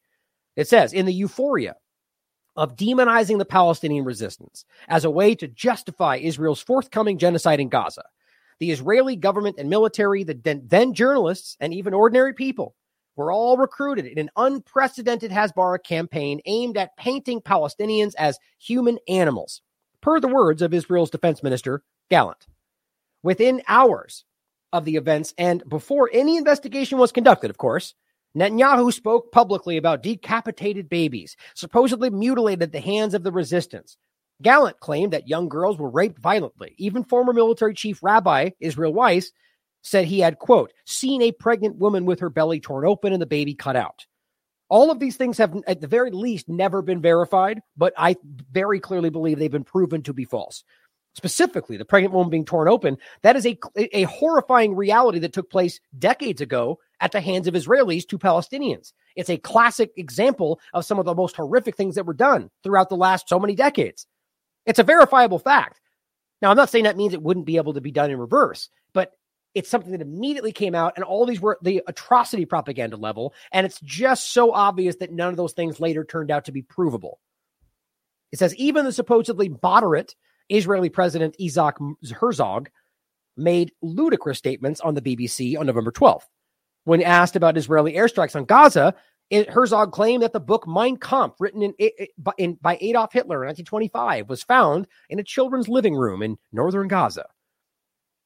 On top of that, don't forget, he argued that they found chemical weapons instructions in the pocket of one of these people and then showed a literal book cover that you could prove was not what he said it was. And that's why they haven't brought it up again. Like it's just throw it at the wall, see what sticks. I don't know why they are this bad at it right now.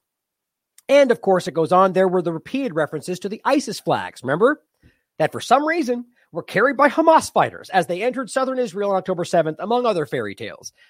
The fact that ISIS is a sworn enemy of Hamas and that the Palestinian movement has done everything in its power to eradicate any possibility for ISIS to extend its roots in the besieged Gaza Strip seems irrelevant to Israel's unhinged propaganda.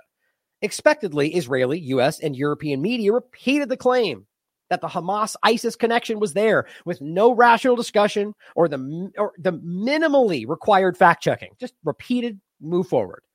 But with time, Israeli lies were no longer able to withstand the pressure of the truth emanating from Gaza, documenting every atrocity and every battle and obfuscating any drummed up Israeli allegations. Right? That's kind of what I've been saying is that, you know, whether you think their allegations are true or not, it's just a statement. Then you look over here and you see dead bodies piling up literally in front of your face. It's it, for the average person, it was not hard to understand what was going on. It says perhaps the turning point of the relentless series of Israeli lies was the attack on the Al Ahli Baptist Hospital in Gaza on October 17th, which we have proven as clear as day was an Israeli strike. Even I think it was the BBC went on to argue that we can prove that what it was like, I think they ended up saying it was more likely an Israeli shell based on the evidence that we can prove it was not one of their wayward rockets. Yet people still repeat these things and understand that this was broken down by many different analysts that it was uh, undeniable. And as then they go on to make the point that I've been saying that makes it kind of obvious anyway. It says though me, though many adopted and still sadly defend the Israeli lie that a, re- a resistance rocket just fell on the hospital. The sheer bloodiness of the massacre, which killed hundreds, was for many a wake up call. One of the many, and don't forget, remember what Eli David said? It didn't even happen. It turned out it's not real because look at the building is right there. Well, it bombed in the parking lot, right? And and then now later he goes back and says that it was their fault. Of course, so we just forget that you tried to lie already. Like these people are all doing the same thing.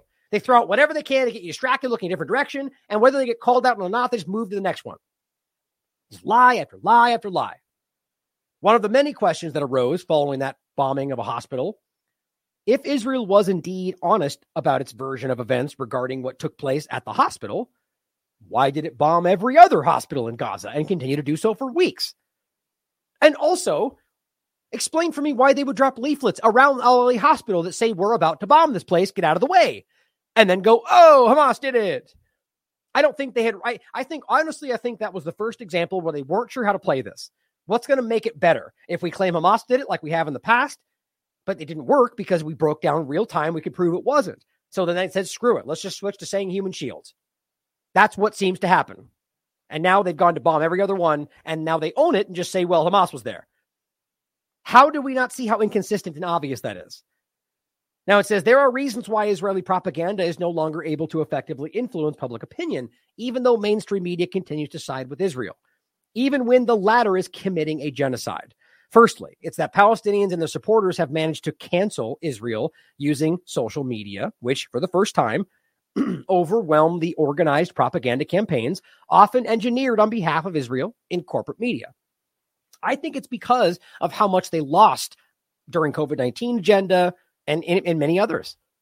And I think people were already kind of like, I don't really trust you anymore. And this came out, and they were just in, already in kind of a sense of questioning what was being. Thank God we should have always been there. But no matter what they say and what they yell, everybody's seeing this now. You can't come back from this. An analysis of online content on popular social media platforms was conducted by the Israeli influencer marketing platform called Humans with a Z. The study published on November in November this this this month admitted that quote while 7.39 billion posts with pro-Israeli tags were published on Instagram and TikTok last month in the same period 109.61 billion posts with pro-Palestinian tags were published on the on the platforms, which of course they frame as all pro-Hamas and all anti-Semitic. I'll get to that in a second. This, according to the company, means that pro-Palestinian views are 15 times more popular than pro-Israeli views. Now, it's not about popularity here, guys. I mean, I'm sure it is for somebody or for a lot of people, probably because that's how our society works these days siding with what you think is the whatever. The point is, though, overall, it shows you that the average person out there sees this. That's really important to understand that whatever they're screaming at you from their propaganda platforms on Twitter or those that are taken by them, or the media that still toes this line, or the governments that still think they can get away with this, we, as the people of the world, see it. Think about how powerful that is. This is what I've been talking about for 10 years. This is what it looks like when people stand up and st- push back, not using paradigms, not using party lines, and just simply go, We don't believe you. Hopefully, we can do more than that too. And I'm not talking about violence, I never am. My point is, if we can mobilize people like this, and this is why they're trying to shut down our connectivity, we can change the world. Yeah, I know it sounds a little bit touchy feely, but it's real, and I we can see it. We're watching it happen. Look at how powerful this is. Secondly, independent media, the article continues, Palestinian and others offered alternatives to those seeking a different version of events to what is taking place in Gaza, which, my opinion, most people are thirsty, like dying of thirst for something different than the corporate media which, by the way, is why they're trying to invent new things in corporate media. And I very clearly believe trying to co opt independent media everywhere they can. Thirdly, the surprise attack, in quotes, of October 7th was deprived, de- de- uh, deprived Israel of the initiative, right? Like to, to set the narrative before everything kicked off, sort of like the US government does everywhere, right? It says not only regarding the war itself, but also the justification for the war. Indeed, their genocidal war on Gaza has no specific objectives other than just, I guess, kill Hamas, but also has no precise media campaign to defend or rationalize these unspecified objectives. That's a great point. I think this speaks to why it seems so disjointed and why they're kind of like flying by the seat of their pants and just saying things. And it turns out that statement contradicts this statement and they're, they're just all over the place. That's maybe that's why, because they didn't have any planning. But it says, therefore, the Israeli media narrative appears disconnected, haphazard, and at times even self damaging. And finally, the sheer brutality of the Israeli genocide in Gaza. If one is to juxtapose Israeli media lies with the horrific Israeli crimes committed in Gaza, one would find no plausible logic that could convincingly justify mass murder, displacement of millions of people, starvation, and genocide of a defenseless population. Never has Israeli propaganda failed so astoundingly, and never has the mainstream media failed to shield Israel from the global anger. In fact, seething hatred for Israel's ugly apartheid regime. Not for Israelis, not for Jews, for the apartheid racist system of Israeli Zionist government. As much as they think that's the same thing, people now understand the difference. Thank God. Thank God for peace. I, I mean that not in like some religious aspect of this. I just mean that as the statement, like, thank you. Finally, people see this. I mean, really, guys, we have to understand how important this is that the average person is finally going, oh, okay, Zion, pointing out Zionism issues are not racist. It's a political. I, I, really, people are beginning to ask these questions. It says a whole generation. No, actually, it says the repercussions of all of this will most certainly impact the way that history will remember this current Israeli war on Gaza, which has so far killed and wounded tens of thousands of innocent people. A whole generation, if not more, has already built a perception of Israel as a genocidal regime, and no number of future lies, Hollywood movies, or Maxim magazine spreads will ever lessen that in any way. More importantly, this new perception is likely to compel people not only to re examine their views of Israel's present and future, but of the past as well. That's my point. The very foundation of the Zionist regime itself predicated on nothing but lies. Guys, this is really important, and I'm so glad people are seeing through this. Now, on the on the back of the Zionist point, before we get into some more discussions of lies being broken down, Scott Ritter makes a really great point here. Now, this I guarantee you is being called anti-Semitic and racist, but it's the exact opposite. And that's the the best they can do is try to conflate Zionism with with Judaism. It's not. As plenty of Orthodox Jews around the world will tell you. At the very least, as an individual pointing out a government crime, to say that's racist is such an obvious scapegoat. And that's the same thing he's doing here. He goes, let's be very clear. Scott Ritter writes Israel is a state that can be geographically defined by the 1967 borders, right? Which would allow a state for Palestine. Israel, not the Zionist Israel. There's a difference, right? This is my point about the, the people of Israel, whether, whether w- without being led by the Zionist extremist government that it currently does. So he says is, Zionist Israel is defined by biblical notions of a greater Israel. And this is what we keep showing you. you just type in greater Israel. It's not a secret. They believe they have rights by God to Jordan, to Egypt, to all of Palestine. And this is why these other countries are not really comfortable with that. They know what they ultimately want to do. It's not a secret. And, and even worse, it's not just that they want, in the Zionist sense, they do just want the power, I believe, but from the people that believe into the religious aspect of it, that I think that's the manipulation, quite frankly, they believe this is what God says it should be. So that means no matter what they do, it's the right thing, including a genocide of entire populations. Zionism, he goes on, is fundamentally un American. I wholeheartedly believe that. Zionism, and then think about what that means when you have a Zionist president. Proudly, Biden says. And just because Trump doesn't say it does not mean that's not the case. He is one of the most pro Israel presidents we've ever seen.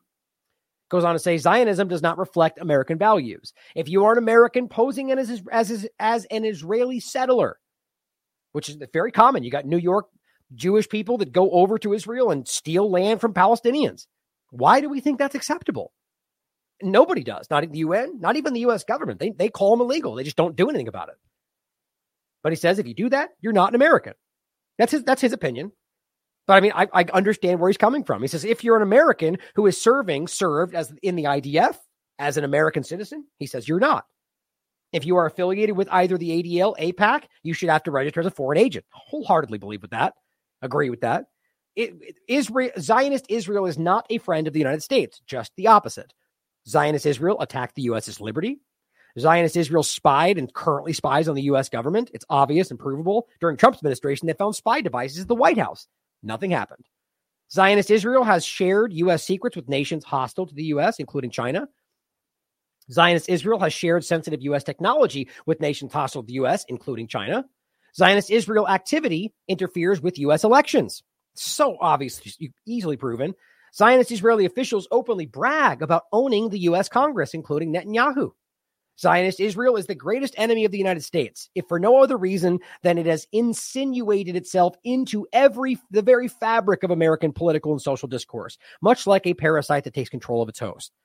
Of course, they're going to try to make it anti-Semitic. He's not talking about Jews. He's talking about the Zionist political entity, which, by the way, includes other things than Jews. So even the fact that they try to make it only about that shows how racist they really are. It says Israel has a right to exist as part of a two-state solution where they where there is a Palestinian state that operates on an equal standing with Israel. Zionist Israel has no right to exist. Nuclear weapons are a, are a tool of intimidation of Zionist Israel. Israel cannot possess nuclear weapons.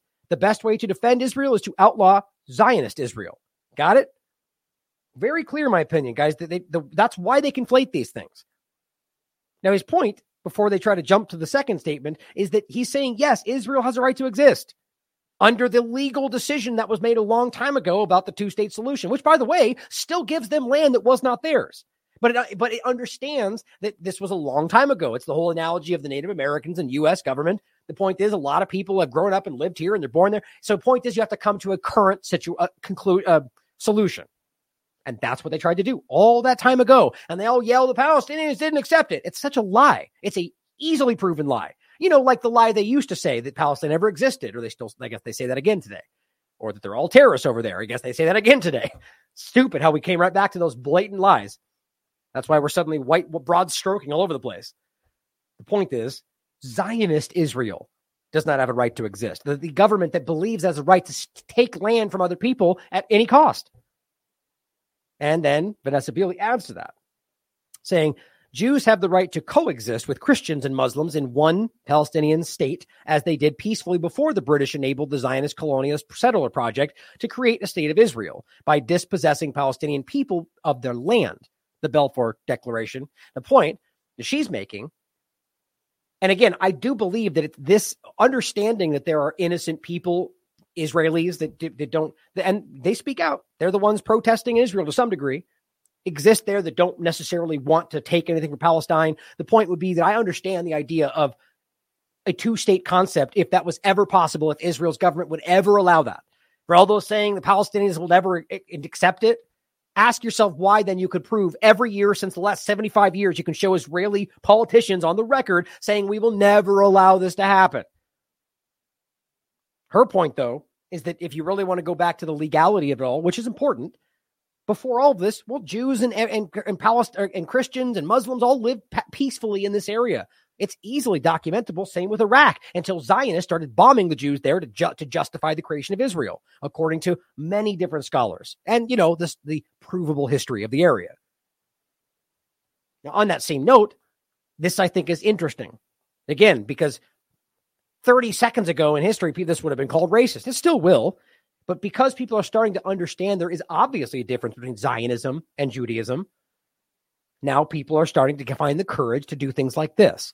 Young Americans have formed an organization called the Olive Grove to expose any candidate who receives money from the Zionist lobby or who does not demand a ceasefire in Gaza and to support the candidate who does not take money from the lobby. Now, this is not some kind of a, like, well, let's put it this way. Assuming that this is the only thing happening, it's completely justified. These kind of groups exist everywhere that we want to know what, you know, the people that take money from Big Pharma, for example. It's sort of the same thing. They're all just lobbying groups. But of course, when you talk about the lobbying group for Israel, suddenly race gets added to it, which is confusing, right? you even even arguing lobbyist groups for Israel lobby apparently is racist. it's just the most ridiculous thing in the world. But my point is, assuming this does not become something that where you know they go to their houses or do anything about, because I do think there's a line cross there, but people would disagree. I think this is important because I think once we truly begin to understand what I think I see, what I know I see in the Zionist entity, then we should damn well know who is influencing our politicians to vote against the interest of Americans.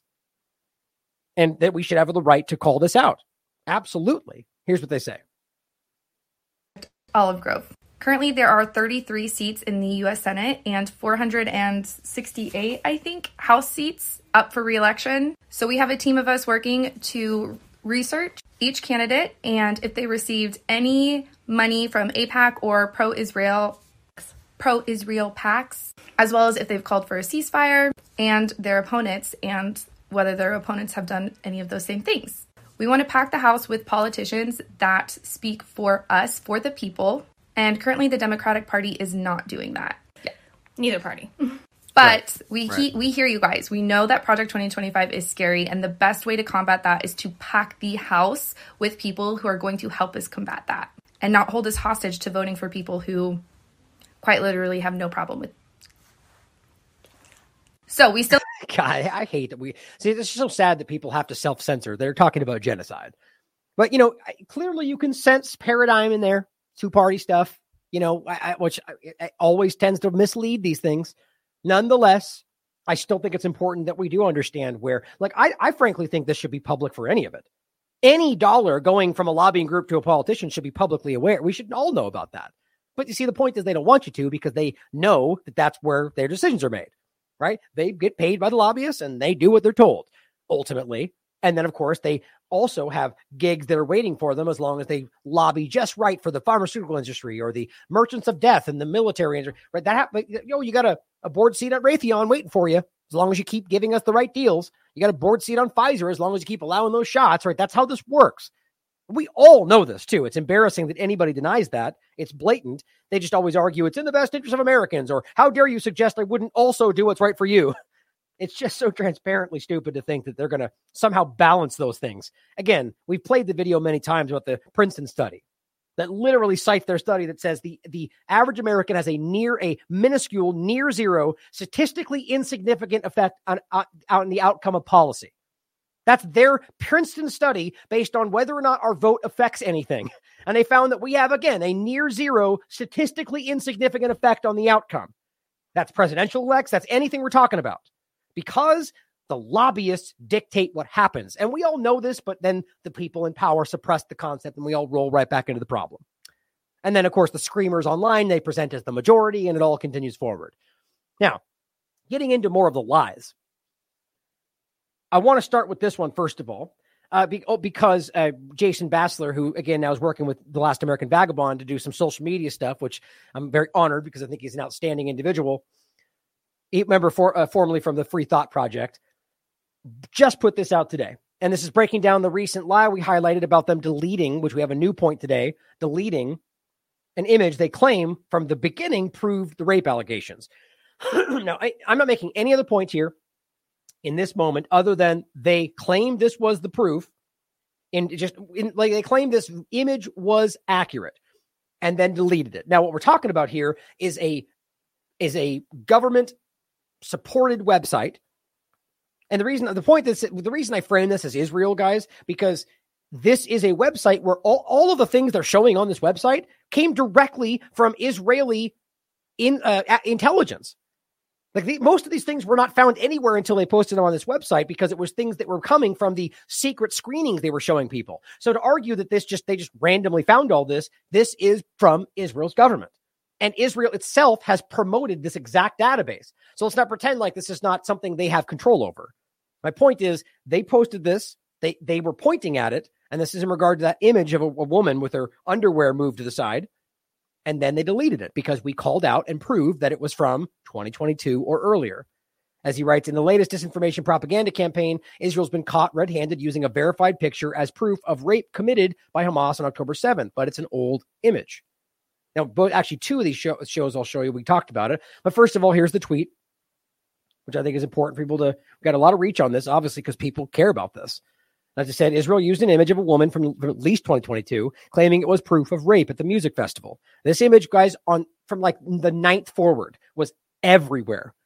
The corporate media was pointing to it. Podcasts have talked about it. This, I mean, I'm going to show you quickly the evidence again of even people they say were the witnesses, literally describing this image, we can now prove didn't actually happen there. How to explain that unless we're being lied to, even from people they're putting forward as witnesses? So, first of all, you could see I, I, I could bring up the databases, but I already covered this and I could show you that in general. My point is this on the way back machine. You can see the image we're going to talk about. And then if you go to the current one as of which when I did this, I think yesterday or right now as it shows, it's been deleted. You can verify this for yourself. The links are right here. My point is, and this is all you really need to see to understand this, this image, which you can see right here, as it says, Nova Party victim raped and then killed. And this is the image we're talking about. Here is the image from 2022. Right there. This was posted on Twitter. There's no way around this. This image came out in 2022, or I think it was before actually, but just because we can very clearly see the date and prove it was posted, I think that's just, it's, it's all you really need. But my point is, it was not in 2023. Okay, so and and what's this was about Ukraine, and even then, my point was, I the very first show I covered this, I used the the reverse image search, and I found an example where the IDF had used this before October 7th. And then weirdly enough, on the second show, I tried to do it again, and they say there's no examples this was used online, even though we're looking at one. TinEye picks up Twitter too. So I guess that's another example of some kind of weird censorship going on. but I'm going to show you an example of that next, where we we just caught them somebody deleting the Al Shifa Wikipedia page, which is where we talked about the tunnels when Israel built them. They already somebody removed that. My point is, this one is obviously old. Here, eyewitness accounts where they say, as you can see, one of them had her underwear ripped to the side. And my, if you watch the whole clip, he's literally describing this image, which we know didn't happen there. So, very suspect. How do we explain that? Unless he's lying. Or this guy, who's been one of these guys toeing the line from the beginning. Foreign editor of Jewish News UK, BBC World, or correspondent, CBS, Sky News. Point right here. Two, the, the women lying in the festival, and that there's two two examples we're pointing at. He says one of them had their underwear half off. This is exactly the story. And if you listen to his comments, he's discussed this. He's talking about this image. You know why? Because he was shown this in the special screening, allowing the screening by Israeli authorities. They keep pointing at it, and then they quietly removed it. And now they're not bringing it up anymore. Pretty obvious. Here was the show we talked about this Israel caught using old image. You can watch it for yourself. Here is an addition to the story, which is why I brought it up again. This is from the 17th. Sexual Assault Center at Canadian University signs on to open letter that disputes women were raped and sexually assaulted during Hamas terrorist attacks in Israel. I mean, how, how, what, what, where's the tipping point here, right? Now, the only reason you're saying this, if you read it for yourself, is because there's not enough evidence to support it. And and now that we've gone this far afterward, and we have the Israeli information from Times of Israel that admits that they, they just didn't ask for it, or rather chose to not get forensic information, and now we're past the point where they claim they can. It, the point is they chose not to. That's very suspicious. And the bottom line is, if we don't have the evidence, we can't keep claiming this is absolute provable fact like CNN and everybody else does. So they signed the letter saying, look, it, their their point is all this does is it is it's almost insulting to people that have been abused because now they're uh, they're casting doubt on the allegations in general. And then going even far enough to say, believe all women using the claim. Two local politicians in Canada, Sarah Jama, and a member of Ontario's provincial parliament, wrote an open letter, which on Friday evening to uh, no other politician had signed. They're demanding a ceasefire, of course. You know, all these politicians are cowards. It also denied women were sexually assaulted on October 7th, citing an unverified accusation that Palestinians were guilty of sexual violence. Right. The point is that's what Israel keeps screaming, and there's there's no evidence to back it up, or rather, no proof, I should say. Because obviously, arguably, the my point is this would have been an evidence point, but that's already been now that's not a that's shown to be false. But we have the woman getting out of the car and so on. They're evidence, but there's not verifiable proof. Data po- evidence can be shown to be false. That's the difference between proof and evidence. The bottom line is there's not enough evidence to show that this actually happened. And they know that. Now, here is what they're doing. Tell me this is not desperation. So they already put out the other video. It said, believe women unless they're Israeli. And they call and then they play a skit they made where the UN goes, Oh, you're Israeli, we can't help you. Which is literally not happening anywhere. They're literally just trying to make this. It's it's grotesque. So here's another one. They just scream, they believe Israeli women. Same thing. It, uh, why is that even a valid statement? So you mean Israeli women ever lie? Or any situation? I said the same thing during Kavanaugh. Just saying believe women is a really dumb thing to say. Believe men, believe anything, because that thing can't lie sometimes. But the point is, in this case, it's because it's about a desperate effort to push the idea that it's about disputing rape victims as opposed to real the reality that there's the, there is no victim at this point in this circumstance. Not to say it doesn't exist. I'm saying the only thing we have is Israel saying this and acting like we're not believing that Israel said this. I'm not saying I'm not seeing people that have my point is they claim there are victims that happened in Israel, not that aren't dead, but nobody's heard from any of those. Maybe they exist. I'm not disputing that. It's horrible if it happened. What I'm saying is we as journalists cannot pretend we know that when we don't. It's just simple as that. And so when they keep saying, believe all Israeli women, the point is, all we're told to believe then is that Israel said that they know that. That's a really stupid thing to believe.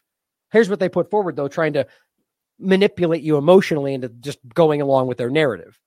Seventh, Hamas terrorists had specific instruction that were found in their pockets. Oh, great. So, okay, so let's add this up real quick. So now we apparently found they had Mein Kampf on them. They had chemical weapons instructions. They had instructions exactly on how to rape women. They had verbiage on exactly how to say, take your pants off. Oh, except that's right. All of those have been shown to be false. Every single one of them, including the, remember they put out the thing that said they had verbiage on how to say, take your pants off. Nope. It turned out they lied about that too. And the, it didn't say what they said it did. I mean, it just, yet they just keep going. To violate women. Women were raped, women were murdered, women were burned alive. Right. The cars we talked about, which we've already proven were not because Hamas just burned people alive, but rather that they shot them with missiles because they thought they were fleeing. But yeah, they just keep pushing them. Now, understand again, I'm not saying I know that none of that happened because that would be dumb to say that because there's plenty of other open section, like there's unresolved points in all of this.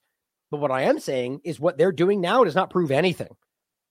And, never, and that's all we've gotten so far. And a lot of what they put forward to try to prove it has been shown to be immediately false. Why is anybody still pretending these things change? Oh, again, I don't think they do. I think everyone sees through this. Their lifeless bodies paraded on streets in Gaza as civilians chant, spitting at them with pride. Right. Now, there's what they say thousands, not thousands. But my point is this.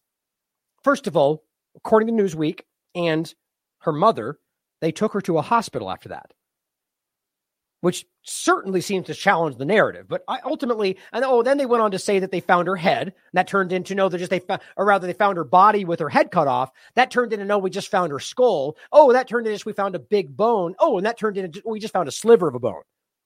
In one day, that was the story escalation.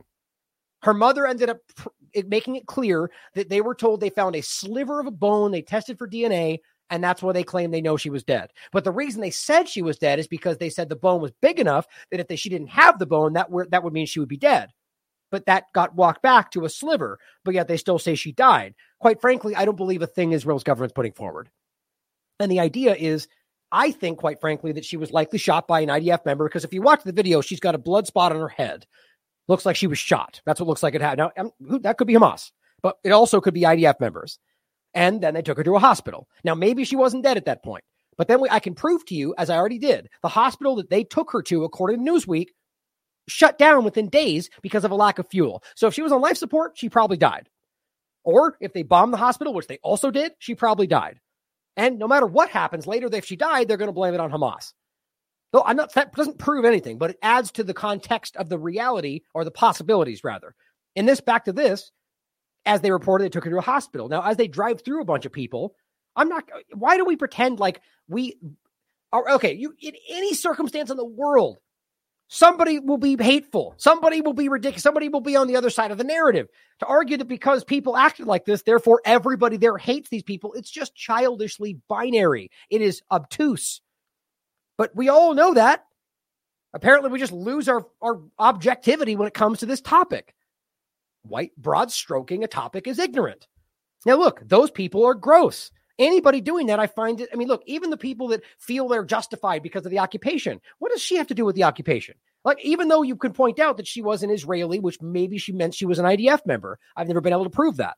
But she was an Israeli, and they weirdly left that out when they reported this. They just said German tattoo artist. No, she's an Israeli German tattoo artist. That was discussed. But that still wouldn't justify what they would do there, in my opinion. But I guess one person spitting or those people cheering suddenly means everybody there hates Jews. That's how this game is played.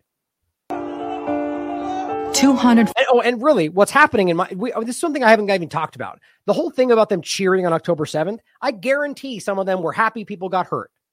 But what we have to understand is the vast majority of those people, in my opinion, were, were these are people that have been under uh, brutal occupation for 75 years. Every day, their lives are threatened. Their houses are overtaken. They're stolen from. Their wives are raped. It happens all the time. Those that deny it just don't know the under. It's, it's written in times of Israel. The point is that when this happened, it was a historic moment, again, that was legally protected under international law, not the crimes, but the act of invading. So they were cheering because it was a huge moment. How do we, why would we even think those people cheering would even know what had happened yet? Think about that for a second. So you have people cheering in Gaza on October 7th, and we're supposed to know that they know people were murdered in Israel. How the hell would they know that? The point is they were cheering for the fact that they were they they were the information got back to them that they had broken in and this was ongoing. Right? It was just, and so you could argue that some of them did enjoy or cheer that people were hurt, but it just becomes really, really ignorant to pretend that they were cheering because they all hate Jews. That's the only thing they can do, despite the fact that both the Hamas charter, yes, the new charter since however a decade ago, that very clearly argues they're not against Jew, but against the Z- Jewish people, but the Zionist entity. I mean, it's stated verbatim and that all Palestinians are on the side of resistance and fighting for their own self determination. And yes, that may overlap in some cases, but my God, can we not be this childishly obtuse? 40 innocents were kidnapped. Over 100 women. Uh, 240 innocents? Well, right there, that's a lie. Because we know that at least half of them were IDF members, as they've now admitted. How many of them were security? How many were police? How many were settlers? I have a sneaking suspicion that it's most of them. But nonetheless, we know that at least a huge portion of them were IDF. That means the military targets. They just continue to play this game that there is no international law when it comes to an occupied territory, when it comes to that occupied territory fighting against Israel. That's how the same thing with the US government, by the way. Syria is occupied, Iraq's occupied. They have a right to armed rebellion. So when they kill a military personnel, which I don't want to happen, whether American or anybody else, but when they do, it's legally protected under international law. But that doesn't matter because the US government and Israel and the rest, they don't care about international law. They use it as a tool against their enemies. Women, little girls, baby girls. 240 innocents were kidnapped. Over 100 women, little girls, baby girls. Well, now four was the youngest, apparently. They, they keep saying the baby point, which comes up, I think even Netanyahu said. Like they, they they're just pushing the idea of babies and toddlers when even their information shows that the youngest was four, and that was only a few of them, and from seven, eight, and up after that. Now I'm not I'm not saying it's okay. It's horrifying. They shouldn't have taken children. I don't even know why that would happen unless they were doing this for again, I think it came out that their argument was anybody in these occupation areas therefore a target, which I disagree with. And that's why I've never maintained that they didn't break the law. But the idea that you keep pushing this in to be atrocity level propaganda when all you really need to do is just keep saying they, they kidnap people, that's enough. But you see, they wanted to make it into something more. And of course, all of these interrogations, even though we can prove that things they've already claimed they admitted turned out to not be true, I guess we can't still wrap our minds around that people can be interrogated into saying things that they don't actually believe.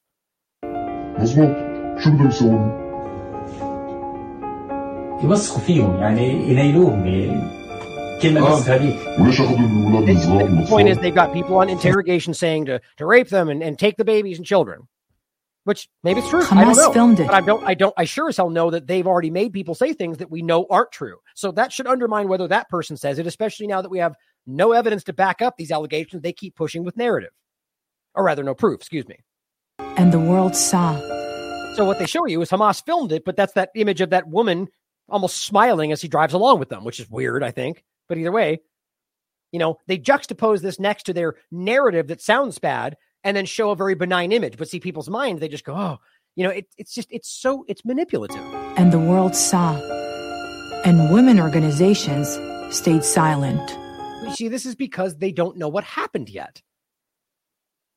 I just don't, I, anyway. Why? point. Why did they stay silent? Maybe they didn't hear about it. Maybe they don't have internet. Maybe they were waiting for the right time. Well, in fact, on October 20th, the most leading women organization did speak up. God, I was excited. It's just so weird. So you were excited, meaning what? So you, you read the post and got excited. I mean, on. UN Women Organization released a very concerned report for the displaced women from Gaza. I mean, think about so she goes, "Oh, so excited," but poor, she's trying to make this dramatic.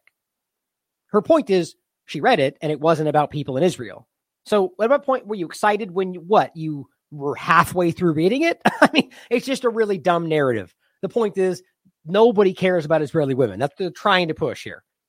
But nothing for the displaced women from Be'eri, Nir Oz, Kfar Aza, Right. All the places where IDF were shooting their own civilians in some cases. Or these people, I mean, the idea that you're comparing people, pardon me, people who are living in an occupied territory, brought there by the occupying force, right? And living in settlements that are illegal, mind you, by international law, and then arguing that them moving other places because of what happened, which which I'm not saying is good. That's that's terrible. I argue that both Hamas is for the actions, but Israel as well are responsible. The point, though, is that comparing these people to the millions of displaced people in Gaza, or million plus at this point, I mean, it's just, it's insulting, isn't it? They all matter, obviously. All human beings matter. But for them to try to act like it's, they omitted this discussion when we, displacement, are they now marching down some empty road with no food and water to an unknown destination? No, they're living in Israel still. Not really displaced, are they? You know what I mean? Like it's it's insulting. And again, I'm not trying to downplay what they might have gone through, but what I'm saying is you to when the the issue is that she's trying to compare them. That's the gross part. Not that what this person went through over here doesn't matter. But when she does this, what she's doing is making that not matter. This is what this is the same thing. When they're accusing them of rape when they have no evidence, they're the ones undermining the reality of that happening, not me. Ashkelon, Sderot, that were attacked by Hamas. Nothing for the Israeli mothers that buried their daughters and sons. Nothing. You, nothing. You mean so nobody's talked about all the you mean you mean aside from the entire media apparatus? It's just not even accurate. Everybody around the world was screaming about this up until they overtook it with their ongoing genocide in Gaza. Nothing for the Israeli girls raped and left to be spit on. Nothing for 40. Oh, so now we're just pretending we know that Shani Louk was raped, even though we don't. There's no evidence to that effect. Certainly possible, though. But this is my point. Stating things that we know they can't prove as fact. Why do people take them at face value? Four days. Maybe Jewish women don't matter enough. There it goes. Right. And you know what you're looking at right now? Most, I, I believe, actually, no, me make sure I'm not incorrect. I believe those are Jewish voices for peace. But in any case, the point is most of these people talking about, oh, no, I'm sorry. I take it back. This is their side saying, bring them home now. But realize it's the point I was making earlier. These people are asking for them to come home. They're not saying, yay, go on, bomb, and then get them home. No, they're saying, bring them home now. So it's weird they would show you this as if we're not supporting them. The reality is they're not supporting them. They're saying, bring them home now to them to the Israeli government. That's who they're petitioning. Bring them home now. And they go, nah, we're going to keep bombing and wait, and we want to get rid of them first. Then maybe we'll consider that after we dig through the ashes. These people aren't stupid. They know what's going on. And think about how grotesque it is that they then use them to pretend that we don't care about Israeli women. Because if you can't condemn a sadistic, barbaric rape, right. same, the same videos, the same clips over and over in every single thing. As it, it just doesn't. You'd argue there would be something else if there was that much evidence of this. My point again, we don't know who this was. Look, I, look, I'm not. It's most likely Hamas. It's most likely a Palestinian Hamas or Palestinian Islamic Jihad. Very clearly, right? And based on the evidence, it looks likely that she was abused because she's got beat up elbows and knee bloods on her ankles and hands and blood on her pants. My point only to be objective, as we should be unemotional objective always, is that we don't know. We don't know who he is. We haven't proven where he went, who he's working for, or whether she was actually abused or simply sitting in blood on the ground. Right? It's, it's grotesque. It's horrifying that she's even taken is disgusting and wrong uh, if she's not a member of the IDF.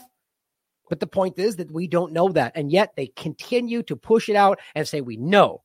Even though when you ask for evidence, they go, well, we never took any, so we don't know. And, and I, I don't even know. She's apparently taken somewhere. We don't even know if she's alive. Maybe she was killed in one of their bombings. This woman hating terrorist organization, then who are you? I want to believe. Right, so if the UN isn't a hate a woman hating organization, who are you? Believe when you say humanity, not racism. I want to believe that me too means we too. They're calling out the American people, understand? We too ask you to say something. We too, Israeli women, ask you to do something. I mean, it's like they're just trying to tap into any any kind of movement. Believe women, me too, anything, everybody. Just use this momentum to emotionally manipulate you into saying what we want you to say. Why won't you say what we want you to say? I'm shaking. I shouldn't be here. These words shouldn't be coming out of my mouth. I shouldn't be telling you to keep your promise. But I'm here because I want my daughter to grow in a world that I'm proud to be part of. A world that protects all women. It's time to speak up before they come to your homes, to your mothers, to your child. And I warn. Yeah, are you speaking to all the Palestinians that you're bombing and killing when they when you go to their doors and their homes and their families? No, the guys, they don't matter, right? Like it's only it's redirecting outrage to one area, right? We we point out that people got hurt and killed and kidnapped, and it's horrifying, and no, and we should be outraged about it, and we care that we're now 40 days later continuing to murder people in Gaza. But when they point, they get mad when you point at that. You should only care about this side. I mean, how is that not obvious?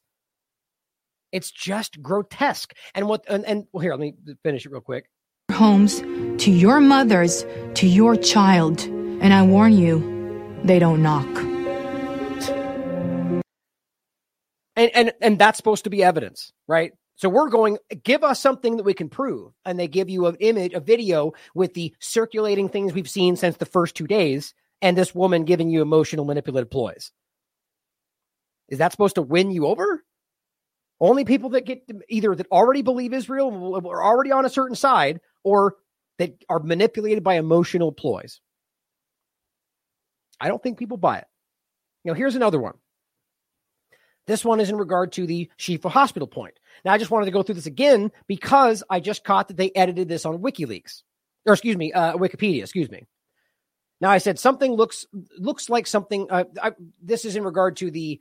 Uh, I, I showed you right here, I think, or I have it right here. I think the Wikipedia breakdown of the fact that Israel built an operating, uh, like basically an underground operation and tunnel system under Al Shifa Hospital in 1983 and then forward. It's it, it's all, it's easily this is just Wikipedia citing, but we've already talked about this. So what I think is interesting, first of all, is it looks like some bigger accounts have discovered the info about this tunnel structure. Just want just remember how often, and this is my point I said earlier, that you see breaking information that was discussed weeks before on TLAV. Not a slight to anyone, just trying to demonstrate our value. And this is another one from Jason Bassler, posted on November 17th, post pointing out this breakdown. And this was our article, the first one on the topic on November 16th, and then the one after it, which I guess you can't see unless it loads. Nope. Oh, I think it right here. Nope. Too bad. Oh, this one. I think this was on the oh, this was on the uh, 15th. So we have the revealed that Israel built a command center and tunnel system under Al Shifa, followed it up by Israel caught lying about the Al Shifa hospital. Now, here, this is Syrian Girl on November 19th saying, breaking Israel built a network of tunnels under Al Shifa Hospital in 1983. And she goes on to add to it, it Israel has now released a video proving Hamas concreted them up and they were not operational, which you've all heard from us on the 16th, 15th, and 16th. Israel has spent several days trying to dig up the Israeli built tunnel, which Hamas buried to justify bombing the hospital. They claimed Hamas was using the tunnel to get in and out of the hospital. The video of the IDF reveals revealed shows the tunnel has been concreted, debunking the claim Hamas was using them at all. Also, the tunnel they dug up was outside, not inside or under the hospital, as they claimed. There is a cut scene at 122. We're going to go through this. The IDF are relying on the stupidity of others in not realizing the video they released has damning has damned them. And I think, uh, oh, this I just posted my my episode underneath this so people could see it. And it's just funny that people go like the first response when I say they revealed they built this, right? False. That's nowhere near the hospital. Assuming, assuming all day long. It's all people do on Twitter. All our Twitter files. I'm not. I'm. I said I'm not sure there are tunnels, but not at the hospitals. And I just said it's openly admitted by the IDF. Are you claiming they're lying? You know, just putting him in a spot. Probably doesn't want to do that. But a lot of people. Sudden revelation. I just keep po- pointing out that it's public knowledge. In any case, here's what it said, and it's just close. I'll show it to you on the live page too. When Israel occupied Gaza in the 1967 Six Day War, the entire and this is important too. The entire Egyptian administration of the hospital and staff were taken prisoner. Right? I mean, so is that not a crime? I mean, is that that is a protect? It's a hospital. So they wasn't they weren't claiming they were bad. They just took over the hospital for their purposes because that's what Israel did. Different time. They didn't care, even there was no internet, right? They they took them hostage. Then it says the hospital underwent a major Israeli renovation and expansion. Here's the important part. The architects also designed and built a, a large array of underground infrastructure, which the IDF later pointed to themselves as part of the underground Hamas command. Then it says, in particular, in 1983, the Israelis built a secure underground operating room and tunnel network beneath Building 2 of the hospital. So you understand, in 1983, when they did that, it was a functioning hospital. So are we not outraged that Israel would build a command center underneath a hospital? Well, apparently not. Now, today we talk about it and we, I guess, aren't allowed to mention that they already did that. Now, that doesn't then mean that they couldn't have also been using it, but I made that point to start today.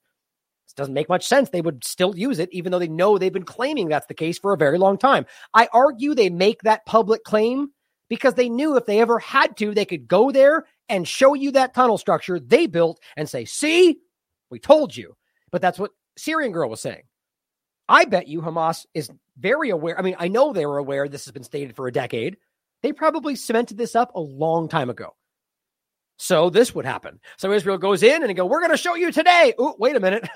now we got to dig through, you know, four feet of cement. And that's why it's taken this long. And now they're showing you.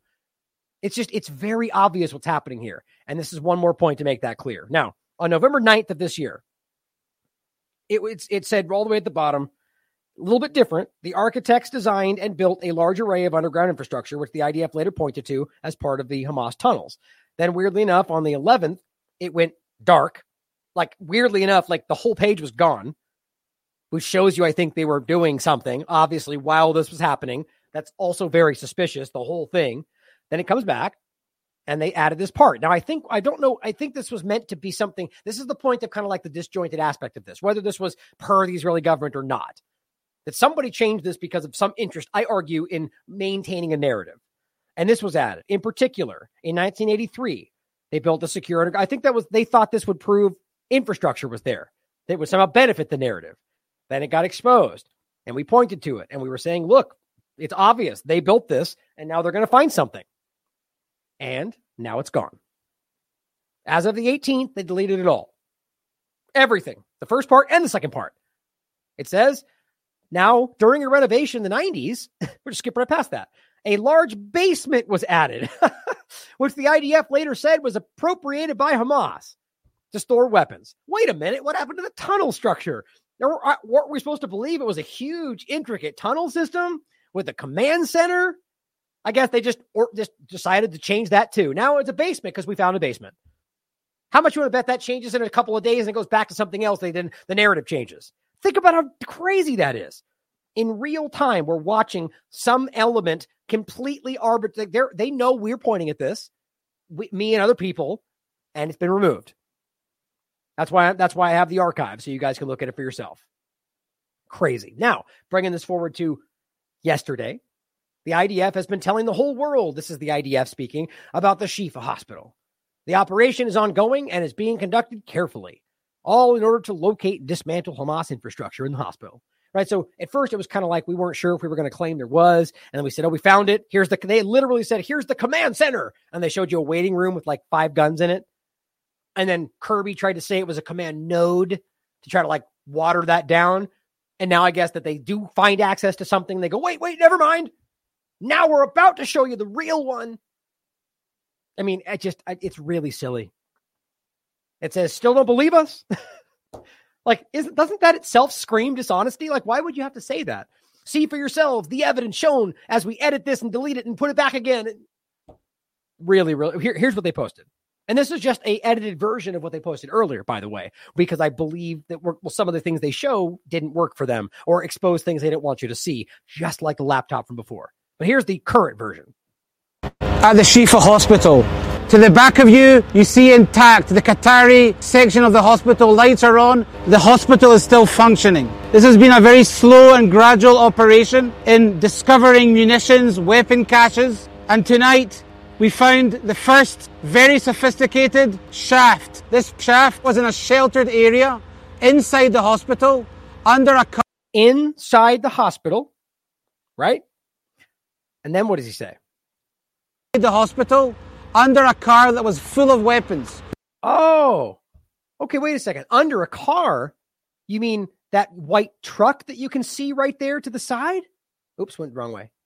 Look at there's the white truck right there, which was, remember, outside the hospital per their previous report, right?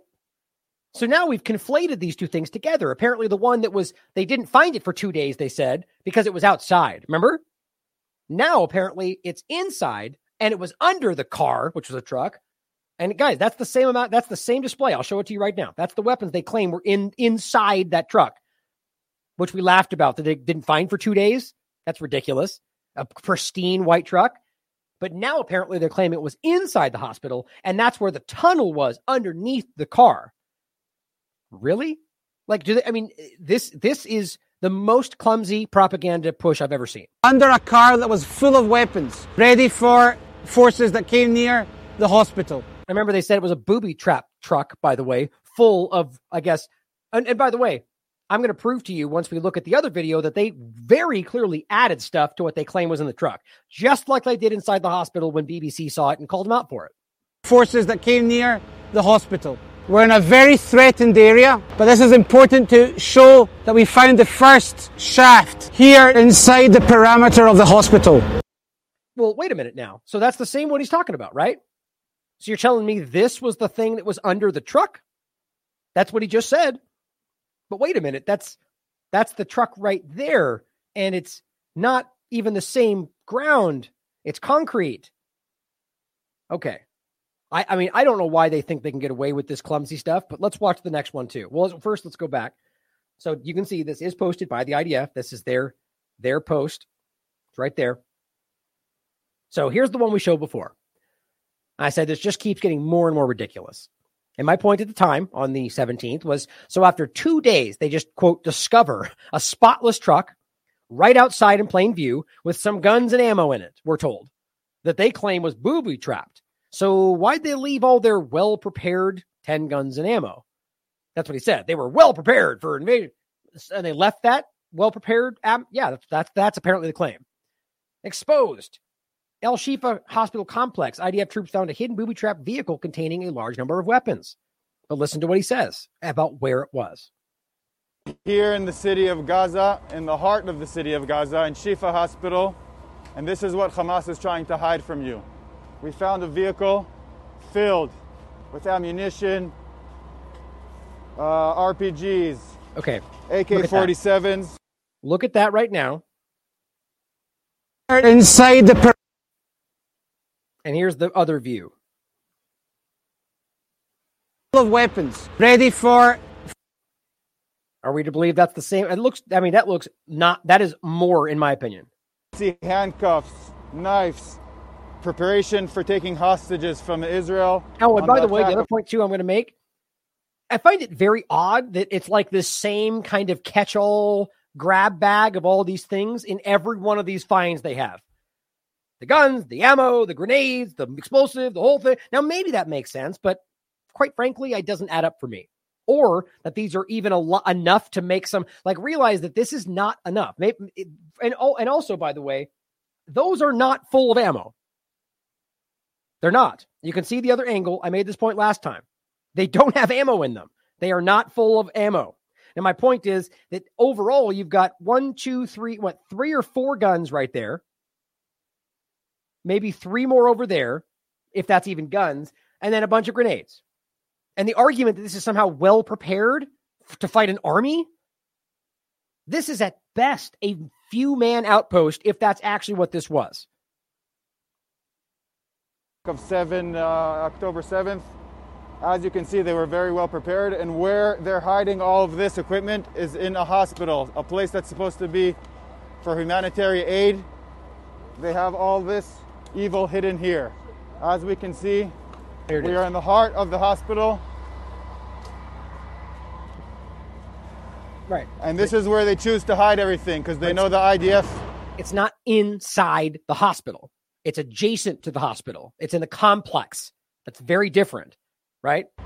won't attack. The Air Force won't attack here. Which so they use which again was one of the most ridiculous claims in the first place. They go here because they know we won't attack here, as you've literally consecutively attacked hospital after hospital. So that doesn't make sense. use the hospital as human shields. Use the hospital as human shields. That doesn't even make sense. Okay, so here's where back forces to that point. came near a sheltered area inside the hospital under a car that was full of weapons, ready for forces that came near the hospital. Where Okay, so now what they're, the point is, despite whether that's different or the, they're saying this was under that car. But so you're telling me that this guy and all of this work, you mean they filmed this and didn't even look under the car?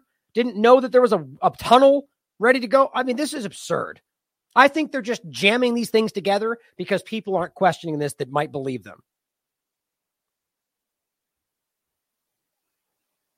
Now, this Syrian girl points out, we already talked about this, which was a water reservoir that they claimed was a ton. That this was supposed to be, first of all, one of the things they found. I guess they just dropped that, if not that being maybe this.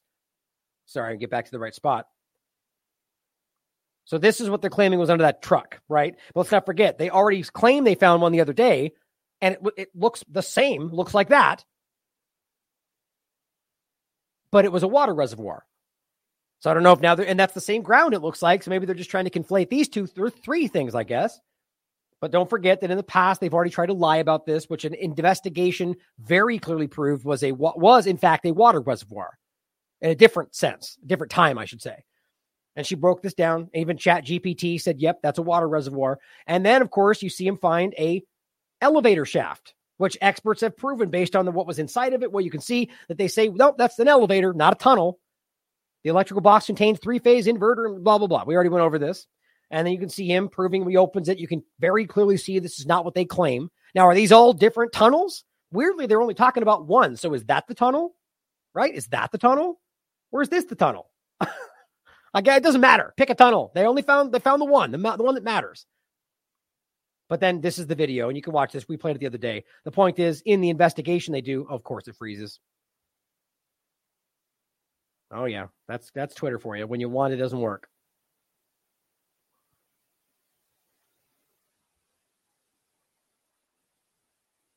There we go. So the point was, oh, I'm going freeze on me again. To get to the blueprint, like they literally went to the actual blueprint of the whole thing. They proved that this was in the blueprint itself, a water reservoir, and they, and they proved this with the person that built that place. I mean, it, just, it was obviously not what they said it was but they tried and even this came out earlier it- this my this was this one saying that they they found out that they lied about it so it's not new they've done this more than once so here Quds news network is saying the israeli military has published footage showing what it claims to be a significant 55 meter long terrorist tunnel 10 meters underneath the shifa hospital the video, however, is clearly edited, starting with a water well surrounded by a severely ex- excavated land and then linking another video to an unknown tunnel. See, it's exactly what I thought. Doctors from Al Shifa had confirmed that the Israeli military started digging and bulldozing in several areas in the hospital. And this person, this is Terrence Daniels uh, from uh, Camp, uh, what was it for? I forget. I forget what he worked for. In any case, saying, called it, and he posted earlier saying they're showing footage of an old well. making fun of this guy who just continues to make a fool of himself. Oh, and then of course, you know, everyone seems to breaking. The IDF announces the release of the you know, all these breaking news relay, just relay what they're told. But Freddie Pontone also points some good things out. He says, "Let's look at the alleged Hamas tunnel evidence providing provided by the Israeli Defense Forces." And he says, "You know, where's the tunnel shaft? Where does the tunnel lead? Who actually filmed it, and so on." Now he says the, the entrance of the alleged Hamas tunnel shaft is two meters inside the Al Shifa complex, literally on your right as you enter the complex via Ib, uh, Ibn Sina Road. The, the Burns unit is on your left as you enter. Now he says, where does the tunnel lead? This is their information they released. He says, by studying several videos from the alleged Hamas shaft and tunnel, we were able to determine that the tunnel actually goes under Ibn Sina Road and not towards Al Shifa. Says, who actually filmed in the tunnel? He said, in our opinion, it's a dog fitted with a camera that was actually lowered down into the shaft and sent to investigate the tunnel, which by the way means that they're willing to kill this dog if there's if it's booby trapped, as opposed to using a robot, which kind of makes me sick. It explains why no sound was recorded. View the footage and it will start to grow on you. Tunnel is actually super small, right? So arguably a person would might not be able to fit there. And of course, you know, they give you their context. Ooh, a, a blast door, firing hole, or just a something else. Who knows what their narratives are? It says here we can see what we believe to be a dog handler who is prepared preparing a red rope to lower the dog at the bottom of the stairs. The tunnel was likely too small for a person, so they sent the dog to investigate. The man with the red harness isn't going in the hole, the dog is. It says IDF video edited, cut to mislead. He says with the help of Sufa, this this this platform, he says we are able to spot an editing cut in the IDF alleged Hamas video tun- tunnel video. The editing cut was necessary because the change of the direction makes it obvious the tunnel is going under the road and not Al Shifa. Classic. But he says, as we said above, the access to the tunnel at the bottom of the shaft is likely only accessible to a rescue or military dog. The tunnel only appears to be a to be high when in fact it isn't. The right and left rocking of the IDF footage is very typical. Conclusion We have decided to leave the anomalies aside for now, which there are many. However, the IDF claim of an alleged Hamas tunnel at the Al Shifa hospital is rather exaggerated, if not misleading. Pressure to deliver a Hamas tunnel to the public might have contributed to this circus. And he gives you a bunch of the videos you can watch for yourself. Now, I want to, let's see. Ah, I went further than I wanted to today. Again, we're past my time. I know you guys love the long shows, but I'm just trying to get myself to a, a digestible time for everybody for the most part. But here are some more coming from Israel. Breaking, they say the IDF released CCTV footage from Shifa Hospital with an October 7th timestamp, documenting Hamas forcibly transporting, they claim, hostages through the hospital. These findings prove, they say, that Hamas terrorist organization used the Shifa hospital complex on the day of the massacre as terrorist infrastructure. Is that what it does? Is that what it shows? So, so what, what you're seeing ultimately is people, which I would argue are probably either Hamas or some sort of resistance that have what look like guns.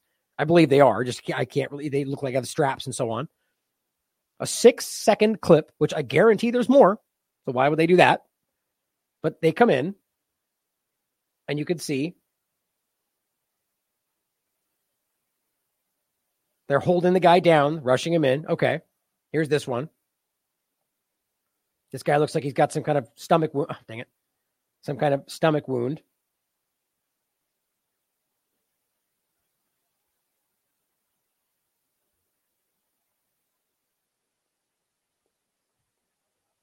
For the podcast, it just shows him wheeling on a stretcher.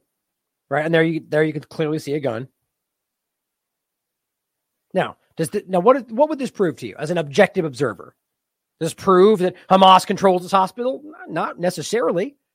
Like, also realize this is October 7th, right? So we're talking about a hospital that, uh, look, you could argue they would know what was going on, but how, why would we assume that? It's a hospital, right? So somebody comes in, and by the way, it's a hospital in a concentration camp, a hospital in an open air prison, which is what it is by the definition of both of those words. Not the definition that only associates with what happened in Germany, but an actual definition of the term, which is what sh- we should actually go by. The bull, that's very clearly what these are, what this location is. So I'm willing to bet you that they're used to seeing people that are armed.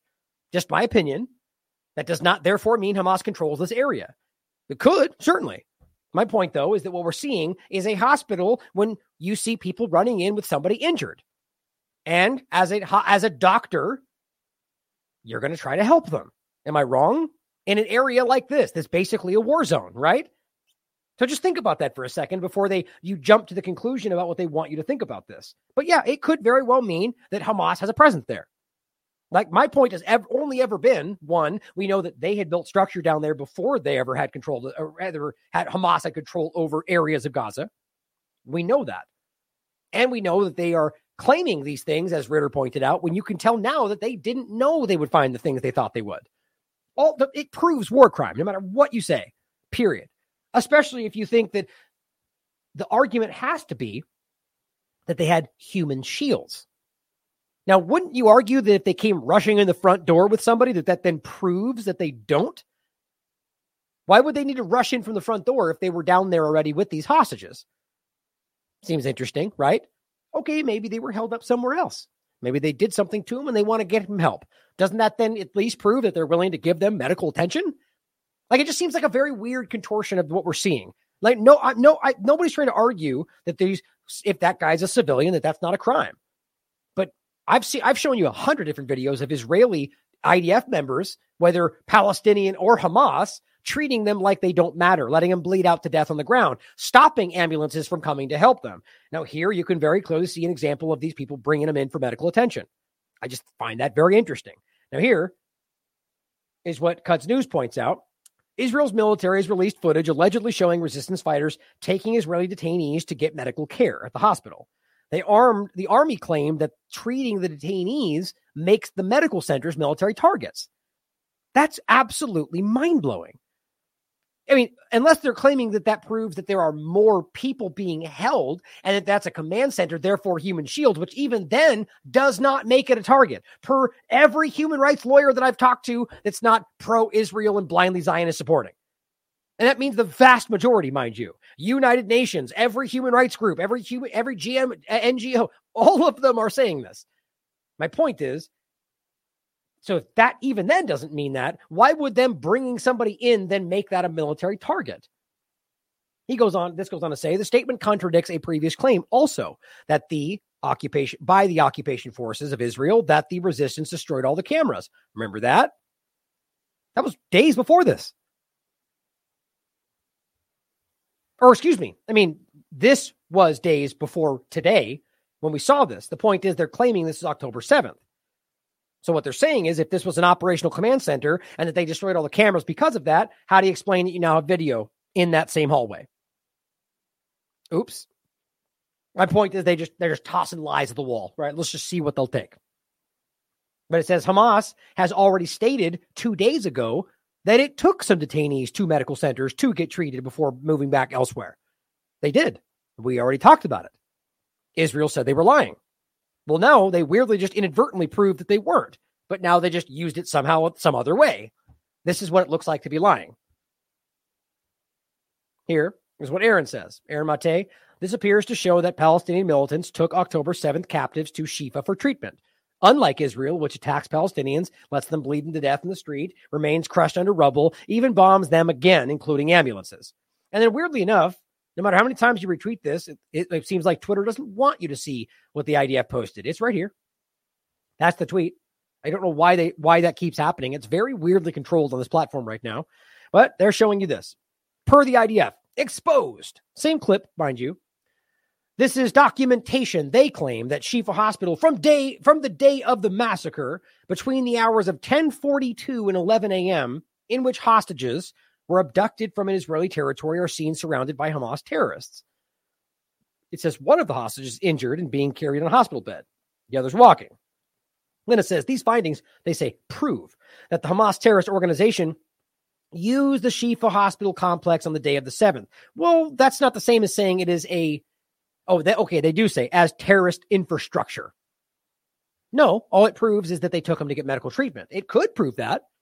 But you see, we're not in the, the childish level of just assum- assuming into our narratives. We have to be objective about this. But here's the point I made earlier. Are we to believe that at 11 a.m., remember what time this was taking place? This was still happening at this point.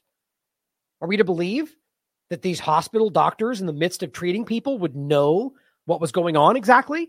Or that would know that, like, because you understand the context of this would matter more after this that you argue that these doctors were helping the terrorists of October 7th. Well, what they see, if they didn't know, is people coming in with an injured person. That has to matter. Because this is why this uh, the reason I'm making that so clear is because of the way that these people are framing this. Suddenly meaning that all these doctors are terrorists. Everyone at Shifa in Gaza who participated in kidnapping innocent hostages and hiding them in underground tunnels beneath them. Oh, now we're just pretending that has been proven? Are complicit in terrorism, he says. Told that the medical teams they didn't know about it, they lied. All of them are complicit. Right. So now you're just you're ju- you're creating the justification to murder these doctors. Good job. You're a great person. The bottom line. Oh, I forgot these ones too. Dr. Eli David. Of course, of course. Remember all the Shifa doctors being interviewed saying there was no Hamas presence? They were all lying, every one of them. What a, this guy creeps me out, man. I'm telling you, th- this is so. So you now know, first of all, that every single doctor, even if you're right, was lying. How do you know that? Or that they're lying that they were. They says that um, the Hamas presence. How do you know that wasn't the first time they've been there since before? However, whatever time that maybe they actually just bring him in to get treatment because something happened. I'm not saying I know that, but neither does Eli David. He doesn't care about being objective. You know why? Because he just said it again about four minutes later with a video. See the medical staff are uh, see the medical staff there casually speaking to armed Hamas terrorists. They all knew. All the doctors. They all lied. Well, when you watch the video, that clip right there lasts for about a second and a half. Very casual as they rush somebody in to get treated, and that's that stays there for like a second and they move. But of course, when you clip it like this and make it look like, oh, they're just chatting it up, this guy is willfully deceiving the reality to sell you on a narrative. I mean, even at a very, you don't need to make that up. You could have just showed the video and said they're not upset that they're there. But no, you have to take it even further. You have to still shot it, lie about the contact. Like it just, this is the kind of thing that people see.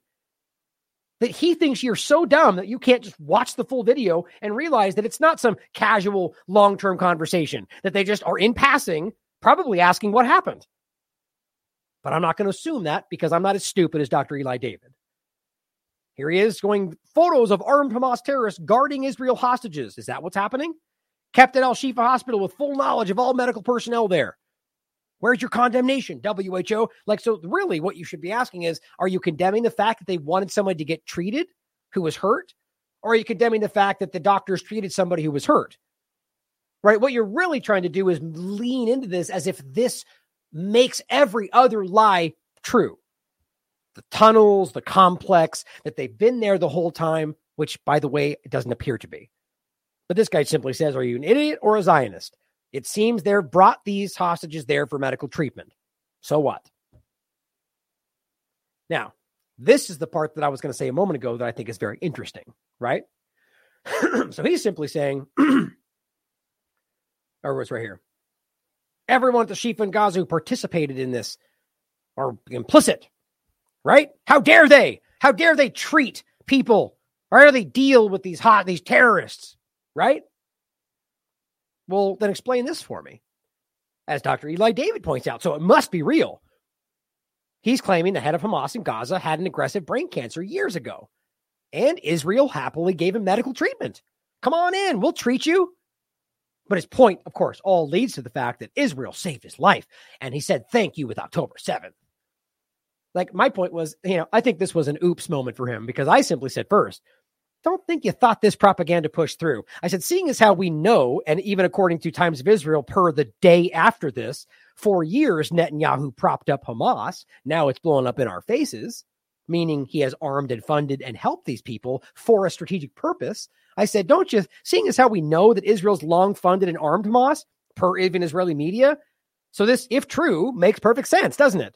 Sort of like when they medically treated Al Qaeda in Syria. You're bad at this. Now, also, see, that's just a point in and of itself. If they're medically treating these people, even though they're going terrorist, and then we need to kill them every chance we get, but yeah, come on in, we'll give you some cancer treatment. that's pretty silly. And it very clearly exposes that they're not at the adversarial relationship they pretend they are, at least at that point. Also, if you're now condemning these doctors for treating people who were with these terrorists, are why wouldn't you tr- condemn them for treating terrorists? You know, it's just like you just you these people are so drowning in their own lies. This is the point they keep making. You you turn one direction, you can't move without contradicting something you've already lied about. So you can't have it both ways, Eli. Either we're terrorists for treating terrorists, or You're not. I mean, or, or you know, whatever. The point is that you're so clearly contradicting yourself by acting like they're bad for doing that, but this simply makes them humanitarians. Couldn't you argue the same in reverse? Couldn't you argue that the argument is Hamas did this because they care about these people? I don't think it mean that thought means that way on either side because I'm not ridiculous. Now, the same person from before says Hamas and Al Jazeera confirmed with video footage that three Hamas terrorists have stormed into Rantisi Hospital in Gaza and blew it up. He tabs the red tags the red uh, Red Cross. What's why, why don't you do something? Now, first of all, as the person says, because uh, oh, actually, first, well, I should play this one first, or this one first. He simply says, I'd appreciate it if you could share some news articles from the mentioned outlets. Otherwise, it might be another case of misinformation. Thank you. You know why? Because he's right. Al Jazeera did not confirm this. They didn't say, we have now proof they did this. What he's saying is his interpretation of the video confirms that. But of course, being a dishonest person that he is, he tries to make you think Al Jazeera confirmed this because that's a platform that's really calling out Israeli lies. So people like us might be going, oh, wow, did they confirm? No, they didn't. Nowhere is Al Jazeera claiming that they blew up this hospital for the purpose of hurting or uh, you know, of just going after a hospital, like as if Hamas is blowing up their own hospitals. That's the uh, that's what he's trying to argue, right? Let's look at it. Well, first of all, here's uh, let me see if I have it queued up down here. No, I don't. We'll just watch it right here. So here's the point. What you see.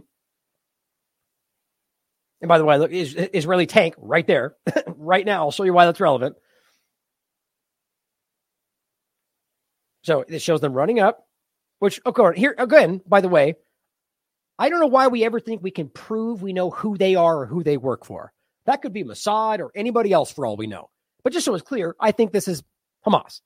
But I just want to make the objective point that we all love to assume these days based on the what we think already. That's all our Twitter files. That's what's happened. But the, what appears to be these Hamas members run up to the Rantisi hospital, run away, and boom, you see an explosion. Okay. Ooh, even screen, even cuts cut scenes it for you to make it more dramatic. Let's look at it. This person says, well, because it's evacuated and became an Israeli army base. Well, well, that sure would make a difference, wouldn't it? Let's listen to what this guy has to say on November 13th about when they took over the Rantisi Hospital and what they found. it's just, just absolutely ridiculous. 2013. That's not it. Hold on, guys. Did I? How did I miss that? I thought I missed one of these. That's not it either. Hold on. Forgot to download it. I could have swore. No, I guess I did miss it. Give me one second. Let me grab that. I'm always trying to get every single one of these. Here we go. Oh, I see why I missed it actually. All right. So what you're going to see here is that same guy, by the way, just who just is getting ran through. I mean, it's embarrassing. I'm sure he's really unhappy about how he's being framed. He's the one that keep screenshotting, like po- pointing at just anything, and it's like, oh, his face just looks really. St- he just has the look of somebody, you know, is somebody you might make fun of. Not to be too mean about it. But then, of course, because he's blatantly lying and getting caught about it, that I have no problem saying that. Here is and my point being because that lie is whitewashing genocide. So here's what he had to say about that hospital November 13th. In Gaza City, we are here next to a house of a terrorist. This is one of the senior terrorists who is the head of the operational naval operations that led the raids into Israel. Oh, so like, and we'll just we'll just take that at face value, of course, right? Because that's what proof that is. Look, you can see Arabic on the wall. That must be proof. I'm not saying it's not. I just don't know why we got to this place where it, we're just people just blindly. Oh, okay, here's real said. His house is right next to a to a school. His house is 200. That's two cuts already. Two cuts. And is that a school? I don't know. Hundred Yards from the hospital, the hospital of Rantisi. Next to his house, there is a tunnel. and I guess we're supposed to assume that now we're just cut scene to in front of his house still. I'm not saying I know they're proving it's not, but I'm saying is obviously with this P, this group lying already so many times, I'm pretty sure the right move is to go. I'm going to question this. Now there's no audio, weirdly enough, for a moment, and they are getting ready to go in something. Cut scene again to some monitor, I guess. Very weird. This is all very carefully put. Now I want. Oh, now we're back apparently, and now we're back to the elevator we already showed. to show you an operational tunnel. The tunnel is built with electricity. We first saw the you think this is an elevator tunnel? solar panels, then the electricity goes here, and it goes down directly to the tunnel. That's like the fi- that, that is literally. Pro- I think that's the ninth cut so far. Now you can see the tunnel. You can see the tunnel. The tunnel is let down more than 20 meters down. The Cut again, found right a door, a door that is bulletproof. It's uh, it's explosives proof, so it looks like a hard evidence, a clear it looks like hard, clear evidence. evidence that the hospital direction is connected. This is a covert. Oh, that's weird. Connection. Cut. Move. Back. Okay. tunnel. Start again. It's part of the same floor and it slides down here. So it's a covered tunnel so nobody can find it. This is Rantis. It's not. That's not even this. Look. Look at the difference of what you're staring at here. Either way, my point is, guys, this is obviously, as many experts online have pointed out, an elevator shaft. And that's that's the clip people are making. They use this one right here. that you guys have all seen that meme. He's he's a meme now. Slides down here. So it's a covered tunnel so nobody can find it. This is Rantisi Hospital. Cut. And this is What, what why'd they cut out what he said right there? Very strange. the place where I showed you the tunnel. I want you to see. Oh, right. So completely not by the hospital. Got it. Even though you were claiming it was right by the hospital. This is the back side of the hospital. Hamas used this hospital. Tonight we have entered into this building. They're I cutting every single time. We'll show you the evidence. Let's enter into the hospital. We're now entering in. And weirdly enough, he's got this blood spot on his forehead. Like, think about how weird that is. What? Right here, he does not have anything on his forehead. Now, all of a sudden, it looks like he hit, either fell and his helmet get cut his head or he hit something. No explanation. Just keep going. to the area of the hospital where we had uh, found the evidence. Uh, this operation was conducted by uh, Israeli Special Unit, the Israeli Navy SEALs. This is still an operation that is conducting, and I'm showing you the first evidence to see. No audio. We are now we are now in the area of the basement of the hospital. I want to show you a room where we found all the gear, the operational gear of Hamas. Hamas is using hospitals, like we showed the evidence in Shifa Hospital. In Oh, did they? Did they now? No, no, nobody, nobody took that at face value because it didn't prove much at all. In fact, and all the evidence points in the wrong direction. Especially since you keep getting caught lying about the evidence. You know about the laptop that t- turned out to not be the reality, or that even BBC called out the fact that you changed the scene when they came, or the boxes you got caught carrying in that you removed when the BBC came, that proved that you brought something in that weren't medical supplies. It's it's embarrassing. another hospital, we are now seeing it in live in Rantisi Hospital. An operation still conducting right now. in live, right? So he meant live, right? They keep trying to pretend like this is unedited, live, but they just then they go back and just cut everything out they don't want you to see. Look at what Hamas is holding inside the hospital. All perfectly laid out in the same way you keep seeing it, in almost the same exact structure. A few guns, a thing, some grenades. It's like the same thing. Now, I'm not saying maybe that's what they all carry. I just kind of find it a little bit strange that every time they go, "We found it," here's the proof, and it's like the same setup, and also laid out for you in the exact same way. And then this I find interesting. I want you to understand this kind of gear is a gear for a major fight. Is it now a major fight? I see five guns. I don't even see the ammo, quite frankly. Things that maybe look like grenades or maybe like soda bottles with tape on them. I don't know. Maybe it's a makeshift grenade. And a, I see a water bottle. I see a briefcase. Is it like a Xbox controller? I, I don't see much of anything.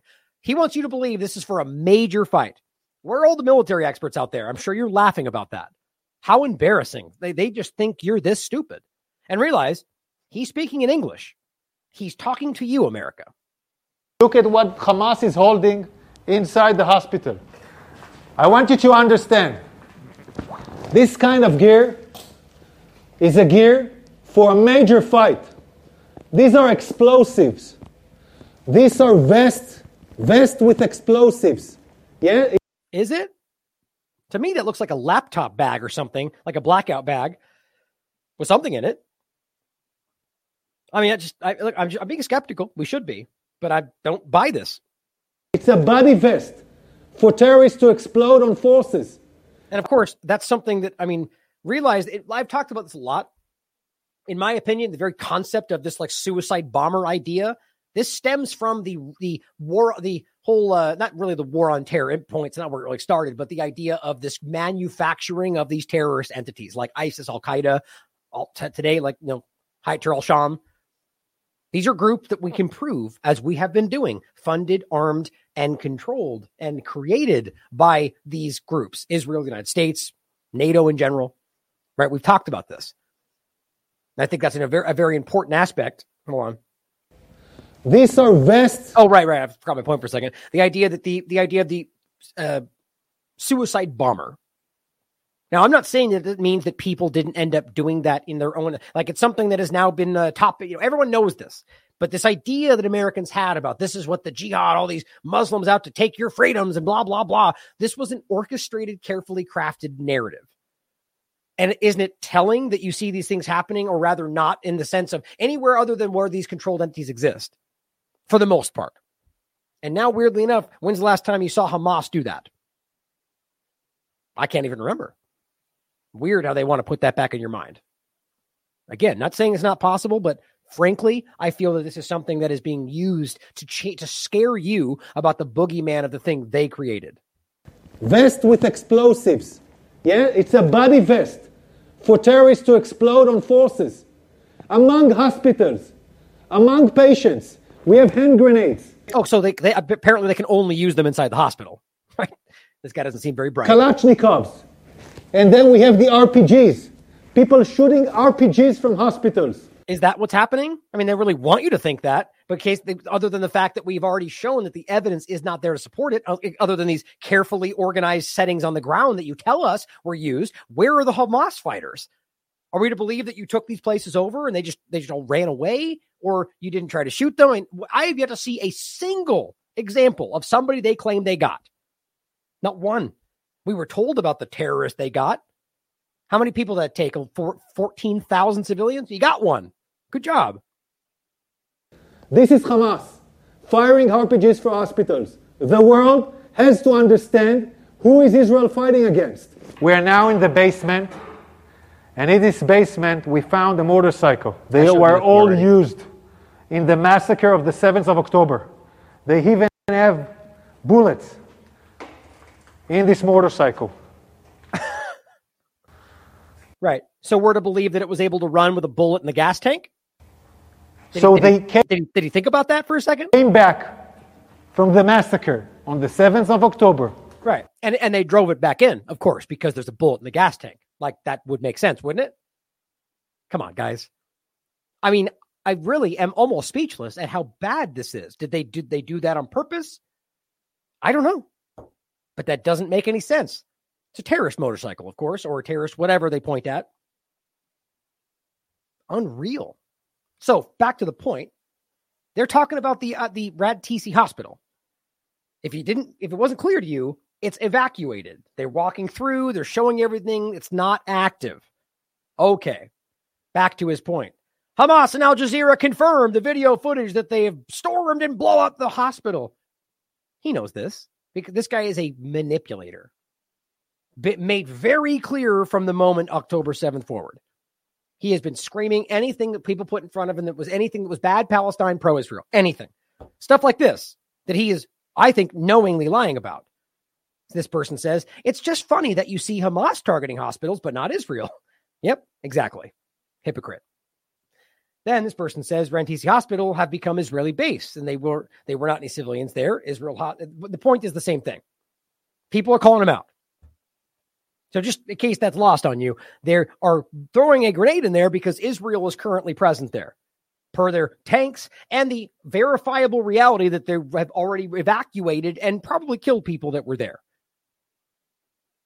Now we have this example in, in regard to the whole human shield allegation about the hospitals in general. Just wanted to reiterate this point in case you forgot.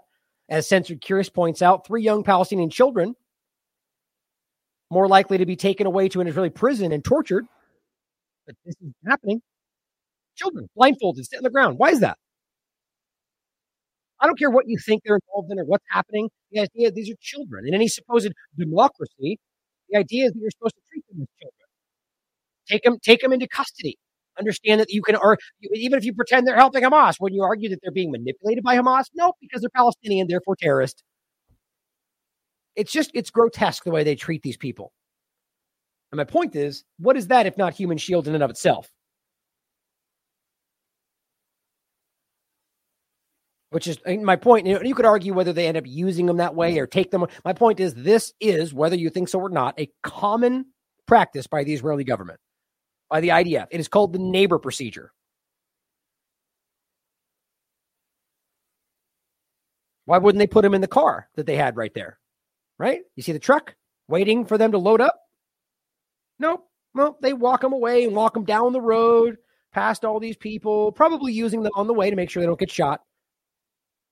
That's human shields.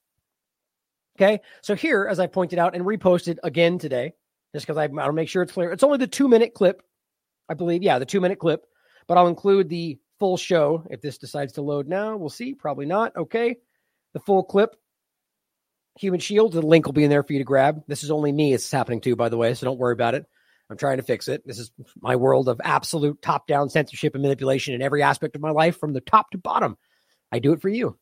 The point, I'll play this video, just making, oh, and then here's the clip to the 17 minute clip that I broke down from the full show, three hours, that includes everything about that human shield discussion. Here's the two minute breakdown, just so you don't miss that this is a provable fact per the UN, per Reuters, per B'Tselem, Human Rights Watch, all of them.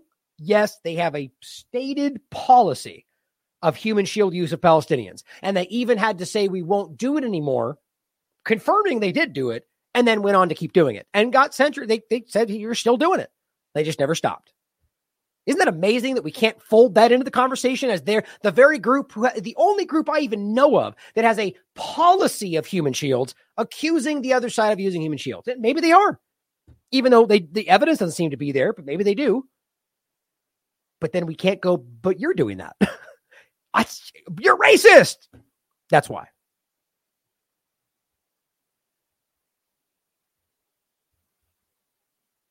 Two thousand thirteen, Palestinian children tortured, used as shields by Israel, per the United Nations. Reuters. Israeli soldiers who used Palestinian boy, a nine year old, as human shields avoid jail. Defense for Children International, an international human rights group. Israel forces use five Palestinian children as human shields. That's 2023. This is from 2017. Generally, human shields. Since the beginning of the occupation in 1967, Israeli security forces have repeatedly used Palestinians in the West Bank and the Gaza Strip as human shields. Israeli soldiers routinely use Palestinian civilians as human shields by forcing them to carry out life threatening tasks. It was also following a high court petition against this practice which was filed by human rights organizations around the world in May 2002, that the IDF issued a general order prohibiting the use of Palestinians as a means of human shield against gunfire or attacks by the Palestinian side. But then it goes on to say, following the order, the use of human shields dropped sharply. However, the arms, the army did not construe as a human shield the use of Palestinians, provided they consented the Army continued the widespread use of this practice, which they referred to as the neighbor procedure. Following another petition filed by human rights organizations, the High Court of Justice ruled that this practice, too, violated international humanitarian law and that this thus was illegal. And guess what? They've never stopped doing. Here is the Institute for Middle East Understanding, the neighbor procedure, Israel's use of Palestinian human shields from 2012. Human Rights Watch. During military operations, Israeli soldiers routinely coerced Palestinian civilians, including children, to perform life endangering acts that assisted military operations, the practice known as the neighbor procedure. Now, see this? Right. And so the, they, what they use to pretend it's okay is they say, well, as long as they consent, yeah, consent to the barrel of a gun, of course, or that you might break into their home that night. Yeah, of course they consent. But the point, that's why they then said, no, that is also human shields. And it never stopped. They use the neighbor procedure to this very day. And got, by the way, that's literally what we were just showing you, just in case you missed that. I guess that doesn't matter to some people. Now, here is another example of a lie being spread. It says this is Lieutenant Colonel Peter Lerner, who apparently is spoke, spokesman and proud Zionist. IDF spokesman, proud Zionist. Big surprise.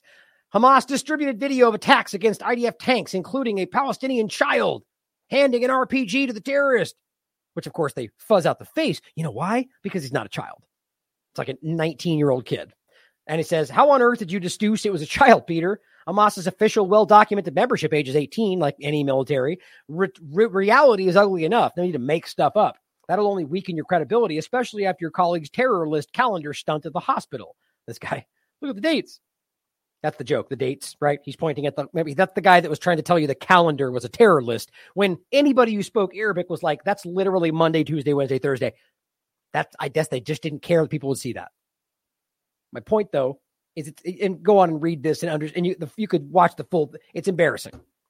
It just it's one after another, guys. One after another. Here's Dan Cohen. Spooky propaganda accounts, the Mossad IL for, or the Visegrad 424, who pretends to be a journalist outlet, lied and claimed a video of Israeli soldiers opening fire on Palestinian civilians fleeing south actually showed Hamas militants shooting them. But interestingly enough, the journalist who actually filmed it called them out. I love that. Right? So there's a person who's actually there. Now, this is what they said. Kind of, this is the sound of a Kalashnikov. Ha- Hamas, because the point is the video only shows people being shot at. And all the propaganda people said, look at Hamas shooting at civilians. And for, I first saw it, I said, okay, well, I don't know. I can't tell who's shooting. But it says Hamas is trying to claim that Israeli soldiers were shooting at the humanitarian corridor, which, by the way, I don't think they're claiming anything. There's, it's not like Hamas put the video out. So nobody said anything until Israel said, look at them. And that's why they came out saying Hamas is trying. It's, it's, it's a game to them. Sorry to disappoint you. It says we know guns and the sound of Kalashnikovs and Israeli soldiers don't have them. So people that just buy that they can somehow verify that logic without hearing it or having that education, it's it's stupid. On top of the fact that I know people that have listened to this. Anyway, the point is, it says from the journalist who filmed it. You, can prove it. You could look at his own timeline. He says, I'm the one who documented this, and the Israeli occupation forces were the ones shooting to scare people to make them flee faster. But they don't care. And this is Visegrad. Hamas terrorists shooting at a large group of people. I'll show you the video. It's right here. Another one of these people who's this guy has been screaming Israeli propaganda from day one. Why aren't the media and human rights organizations showing this as Israel opens on a humanitarian corridor? Oh, wait, I'm sorry. This is the wrong guy. Did I get the wrong? Oh my God, I grabbed the damn it. Well, in any case, there's this is the wrong guy. So I apologize to him immediately. There was a guy that looked very similar to this account. Wasn't it down here? Hold on one second. It, it doesn't really matter to the full point, but I wanted to show you what he said. Unless I misread that. As Israel opens, okay, I did misread it. This is the guy. I was going to say that looks exactly like him. So it says, as Israel, op- okay, I did misread it. As Israel opens a humanitarian corridor for Gaza, people to move to a safer place to the south, Hamas opens fires on them directly, as if that's what's actually happening. I was going to say, I swear to God, that's the guy. It, it, the point is he's trying to make that Israel's only doing this to keep them safe. Well, no, we've already proven this. Egypt has called them out. The UN has called them out. Amnesty International has called them out for firing on the people as they move, for bombing the locations they tell them to go to. Guys, again, this is why the world sees through this. Any these people have clout with average people, and they're going, yeah, they tried to shoot them. Yes, it's genocide. Yes, ceasefire now. So the average people are very confused when they think we're supposed to listen to our government. We trust Israel, but every single group with clout is saying that they're wrong. That's why a lot of them are going, okay, I can see this. Then they take the time to look and they go, oh my God, it's totally genocide. The point is, this video only shows people walking and then gunfire. So the point is that this is an obvious example of the same thing that's been happening from the very beginning. Now, I'm not saying Hamas won't, I understand why they would do that, but certainly could. But then when you find out the journalist himself was like, nope, you guys are lying it just begins to become very obvious. Not only is Israel's government and the IDF strategically lying to you in a very clumsy way, meaning that they're they're planning them but failing. You even have these at random people online that are just toeing crazy lines. They I, I don't I don't know why they would do this unless some somebody some kind of incentive. But in any case, I'm going to finish. I'm not going to get into the protest part of it today, but I wanted to make sure you saw this. The idea of why it's so obvious that we know as a matter of fact that the Israeli government is in committing genocide with intent. First of all, more from a, more of a broad point, this is something that was put out, sort of a Israeli societal thing. Like some group put this out as kids singing on some. It says uh, created by Israeli public relations firm. This is what they were singing in this. Planes are bombing, destruction, destruction. Look at the ID. Look, the IDS IDF is crossing the line to annihilate the swastika bearers. Swastika bearers. Now, don't forget, like we just read before, which you can look up for yourself, that Hamas is statedly completely antithetical to ISIS. It is their ad, their their enemy. Not that there's not a, a, a, ideological overlap, but the point is that they have constantly and stated that that is something that is against what they believe. So the ISIS is Hamas. It doesn't make sense. But then they also kind of say, well, they're Nazis, right? And, and they conflate these things. Like that even makes sense. So now we're saying that they're swastika bearers. How does that even line up? Are they white supremacists? It's just they, it's they're just trying to shock people. But it says in another year there will be nothing there. Right. You mean despite the fact that you're going to let them all come back when you get rid of Hamas? Isn't that what you keep telling people? Isn't that what Biden tells people you're thinking? No, he's lying. Or yes, but he's lying. It says within a year we will annihilate everyone. And he goes, anyone want to contest this translation? Even Google Translate says the same thing with minor variations because the Google Translate is kind of inconsistent, but ultimately gives you the the meat of it. And it's the same thing. Everyone will be eliminated. Destruction, destruction. They're publicly putting this out. Google vouches for it, he says, providing a similar translation. The Hebrew lyrics used here are exactly as published by Israel's Kan News on their website before they scrubbed the page earlier today. Right. So posted it and then deleted it. It's like they can't think ahead and be like, should this, is this going to be used against us? Are we not supposed to pretend we like genocide? Not everybody, mind you, just the people that are the pro Zionist supporters and want this to happen. But it, guys, it's literally in front of you everywhere. Here's something that is impossible to ignore.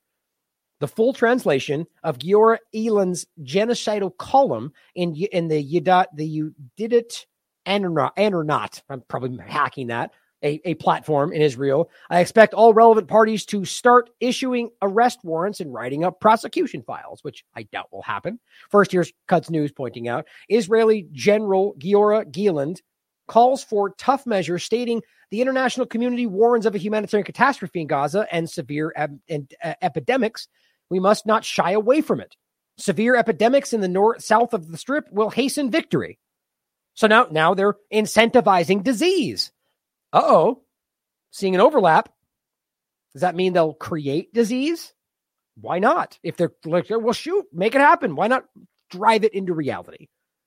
Or doing the things they do in Yemen, bombing food supply, water supply, and creating the the the create and, and making sure you don't have access to uh, running pipes, and so basically sitting in your own filth ends up creating cholera, disease, like they did to Yemen.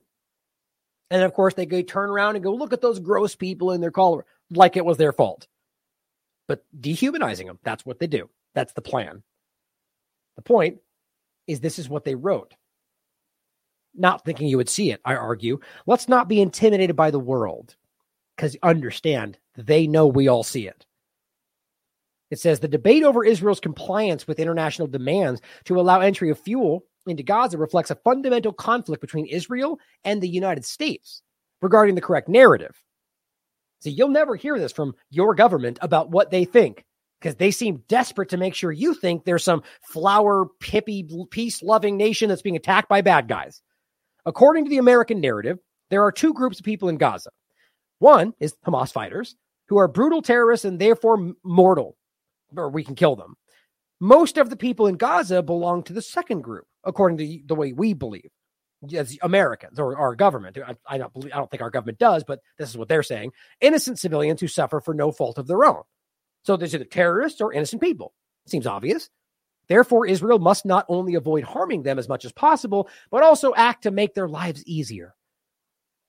Can you tell where this is going? But the other and more correct narrative is as follows Israel's not firing, fighting a terrorist organization, but against the state of Gaza. Yeah, like we've been telling you.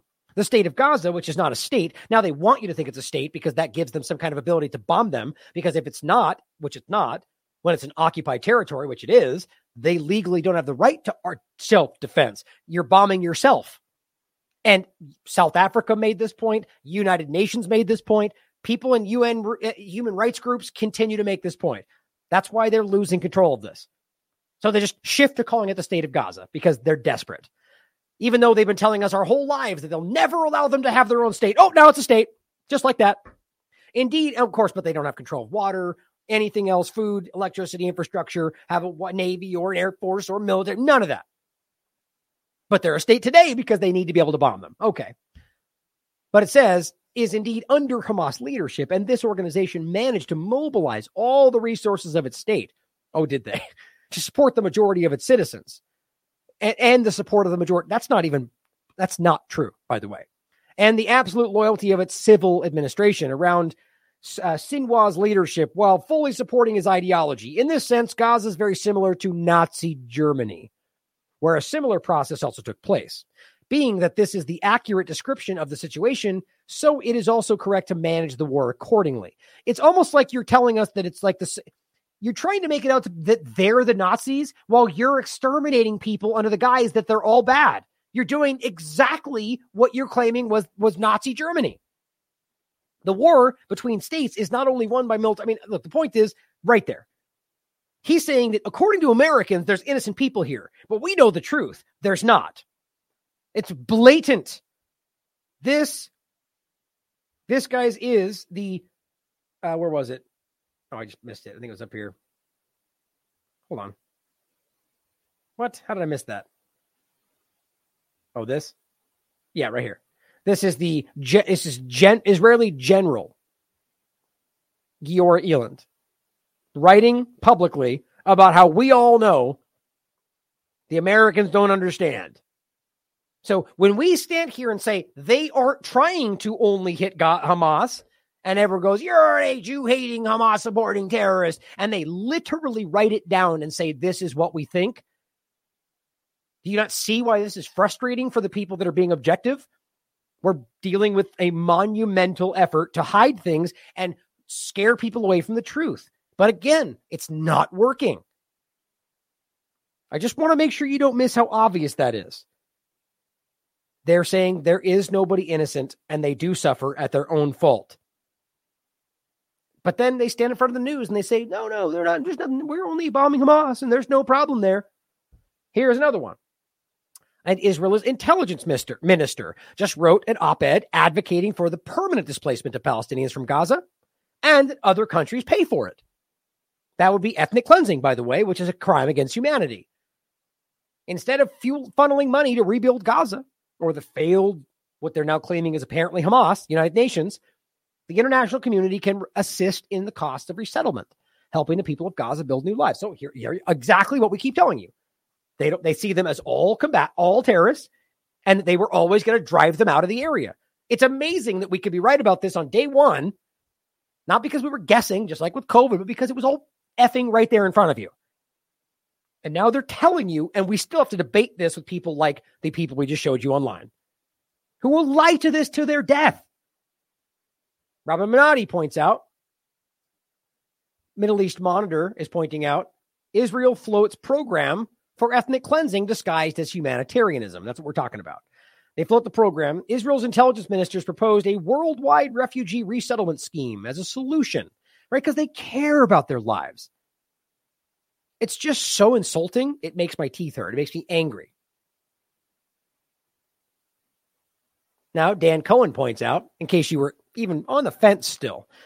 Zionist propaganda depicting Palestinians as rats with the caption Exterminator Wanted for Gaza. Now, this is not every single person in Israel. This is a Zionist online. Very different. Still important to understand because this is what the Zionist government is absolutely saying out loud. But just look at that for a second. Right? What he's saying is on so on the left, Zionist propaganda depicting Palestinians as rats with the caption, which in, in Hebrew says, exterminator wanted for Gaza. On the right is Nazi propaganda depicting Jews as rats with the caption, when the vermin are dead, the German oak will flourish once more. Nazi propaganda, Zionist propaganda. Zionist propaganda, Nazi propaganda. Kind of hard to miss the overlap, don't you think? Let's not forget the Lehi Party, the or one of the foundational aspects of Zionism, twice tried to align itself with Nazi Germany.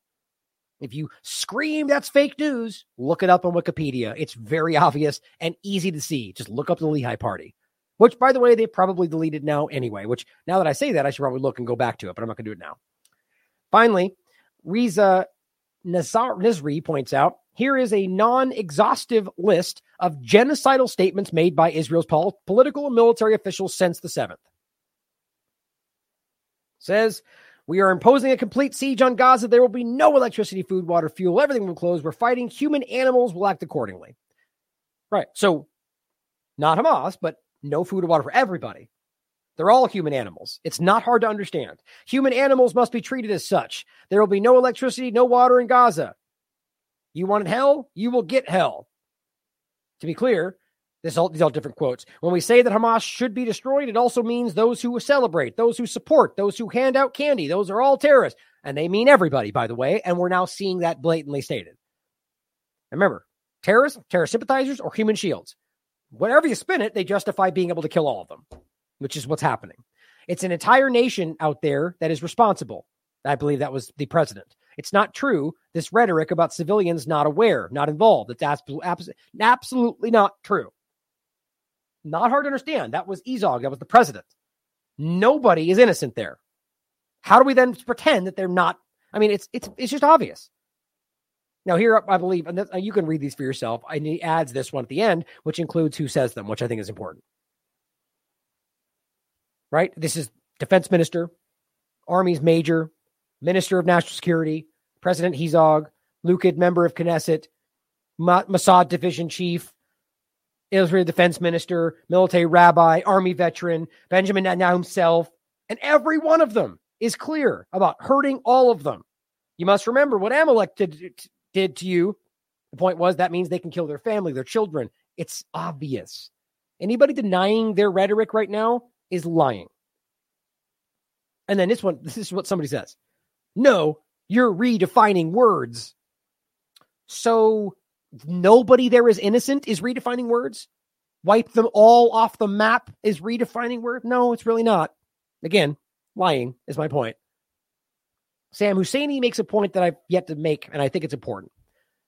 Why is nobody initiating or invoking the Genocide Convention? This shows you that these people in government that are acting like they suddenly care about this or see that there's a problem aren't doing anything about it. So this is my point that these people don't care about people, the human life or Palestinians specifically. They care about you and power, or rather using you to maintain their power. So they see that we all see it. So a lot of them are fair weather and they go, oh, okay, well, we're just going to shift this way then. But not do anything. And probably telling their Israeli lobbyists, like, well, just we're going to do this to gain clout, but we're not going to do anything about it. So don't worry. I'm just, I'm guessing. I'm, that seems likely to me, though because why are none of them doing that? All it takes is one state to invoke genocide convention and action can begin. And none of them are doing it. Now it says the IJC has ruled against Israel in the past. And if any one nation invokes the genocide convention, the court will be obliged to rule on the matter. This has been done before. It's time to invoke the genocide convention. I really hope it happens. and just so we understand that this is not new, Dr. Kwame Nkrumah, anti imperialist, revolutionary humanist, Pan Africanism, says, We said never again after the Holocaust. We said never again after Rwanda. We said never again after Srebrenica. They say we say never again all the time, right? But yet here we are witnessing it happen again and again and again and again in Gaza. As Anne's, Sam, Samhan points out, Israel did it in 1948 Israel did it in 1956. Israel did it in 1967. Israel did it in 1982. Israel did it in 2002. Israel did it in 2008. Israel did it in 2014. Israel did it in 2021. Israel is doing it worse than I've ever seen now in 2023. And if you don't know what happened to those previous dates, look at what's happening today. Now, this is uh, objectively far worse, but we're talking about the same concept, arguing they did X, Y, and Z and carrying out basically indiscriminate murder of people on the ground. 48, 56, 67, 82, 2002, 2008, 2014, 21, and 23. Over and over and over, and nobody does anything about it. Until now, I believe. I believe that something has shifted, something is broken, and something is going to happen. That doesn't mean accountability. I hope so. Now, when we go into the next episode, I'm going to talk about. I've been trying to get this in the last couple shows, but it's about the protests here in the United States and elsewhere, largely focused on Jewish Voices for Peace, but how these people are starting to frame them and have been from the beginning as terrorists. And it just shows this very specific aspect of this whole thing that is, I think this is what's also shooken, shake, sh- shaken people to a deep level. The idea that you can see such very clear, just the same kind of protest you see in any other context. And yet, because they're blocking, these Jews are scared and they're running to their homes. And I mean, I don't even know if that's even true. That's a narrative we get, but why in the world you be you, if you're actually scared by these people? It's because you believe the narrative they've spun that they want to go out and hunt Jews down. Right? These Jews want to hunt down Jews because that makes a lot of sense, right? But usually they point at one of the other groups because they know that's really hard to sell. But we, well, I guess, you know, anyway, I guess we'll, I'll wrap. Damn it. the point was here. We talked about the MIT Coalition Against Apartheid, right? Which they just refused to name. They kept calling it CAC, CAA because Coalition Against Apartheid's hard to make a sell that they're against Jews. None. The point though is that they tried to make the argument that they were threatening and directly violating and hostile. And I was like, I have I've seen video of that, and I don't see any of that. That's sure as hell what Retsef Levi put out as some letter written by students. I never saw the letter. I never saw the students. I never saw the actual violence. So I, I wasn't disputing. I just said, please, somebody show me something. There was thousands of people there. I guarantee somebody filmed something, right? The only thing I ever saw was peaceful protesting. But yeah, they said they were blocked. But that's what Antifa does. That's what Black Lives Matter do. Does that are they? Well, I, I argue I don't agree with any of that blocking people's access, but it happens commonly. Weird how you only called this one group out for racism. The point was, I kept asking. Well, if they if they were a threat to Jewish students, whoever that person may be, I, I made a joke because they put Jewish student, but I said there should be some evidence, right? I'm sure you'd be happy to share it, and nobody's ever ever gotten back.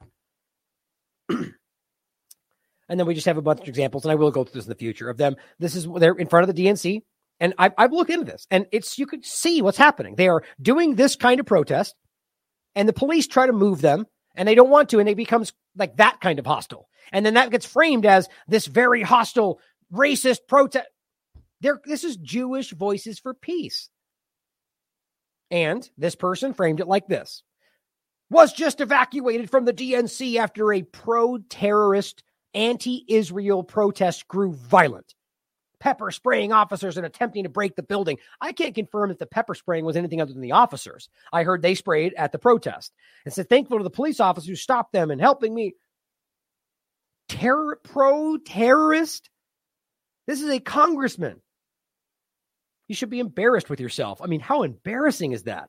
But that's how this works. Now, I'll get into this later. This is a very weird video about a Jewish woman basically advocating to everybody arm up and go after anybody telling you that they're going like it's it's really my point was to contrast this with what you're seeing here and show you that there are people that are believing that they're being hunted down and like to the point to where she's filming this video about arming up and her hand is shaking.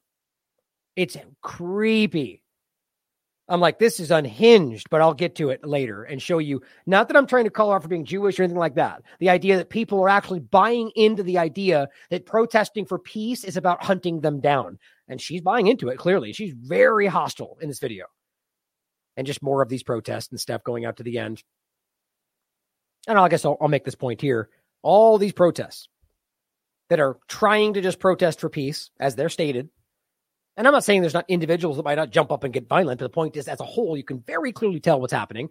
And as Alan MacLeod breaks, new investigation, the ADL's much publicized figure, as we keep hearing, anti Semitic incidents have skyrocketed 4,000 or 100%. You know what that's based on? Sort of like the January 6th lie, simply counting every pro Palestine demo as an anti Semitic occurrence. That's how this game is played.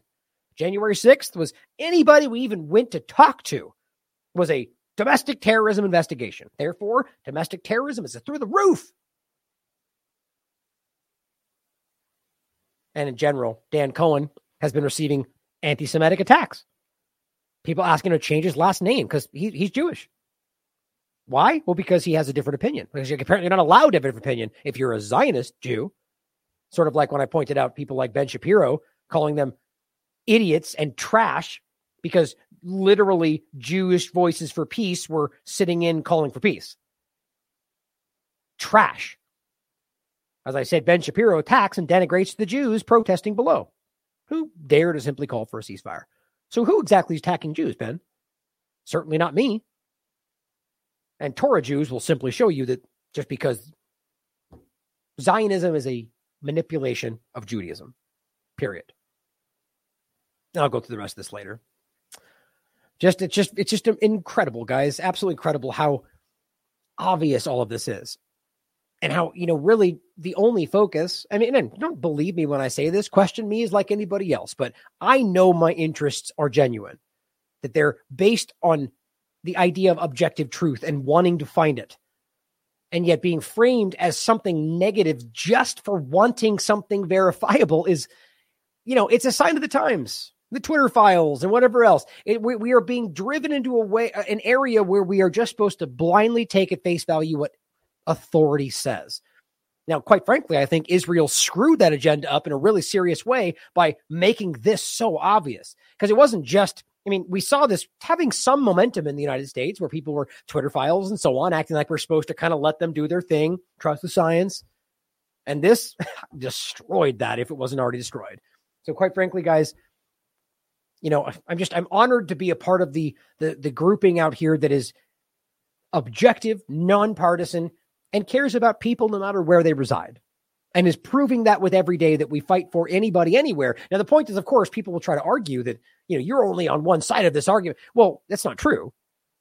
I only see genocide happening on one side of this argument, and I will always defend the underdog, surely, and the people that don't have a voice.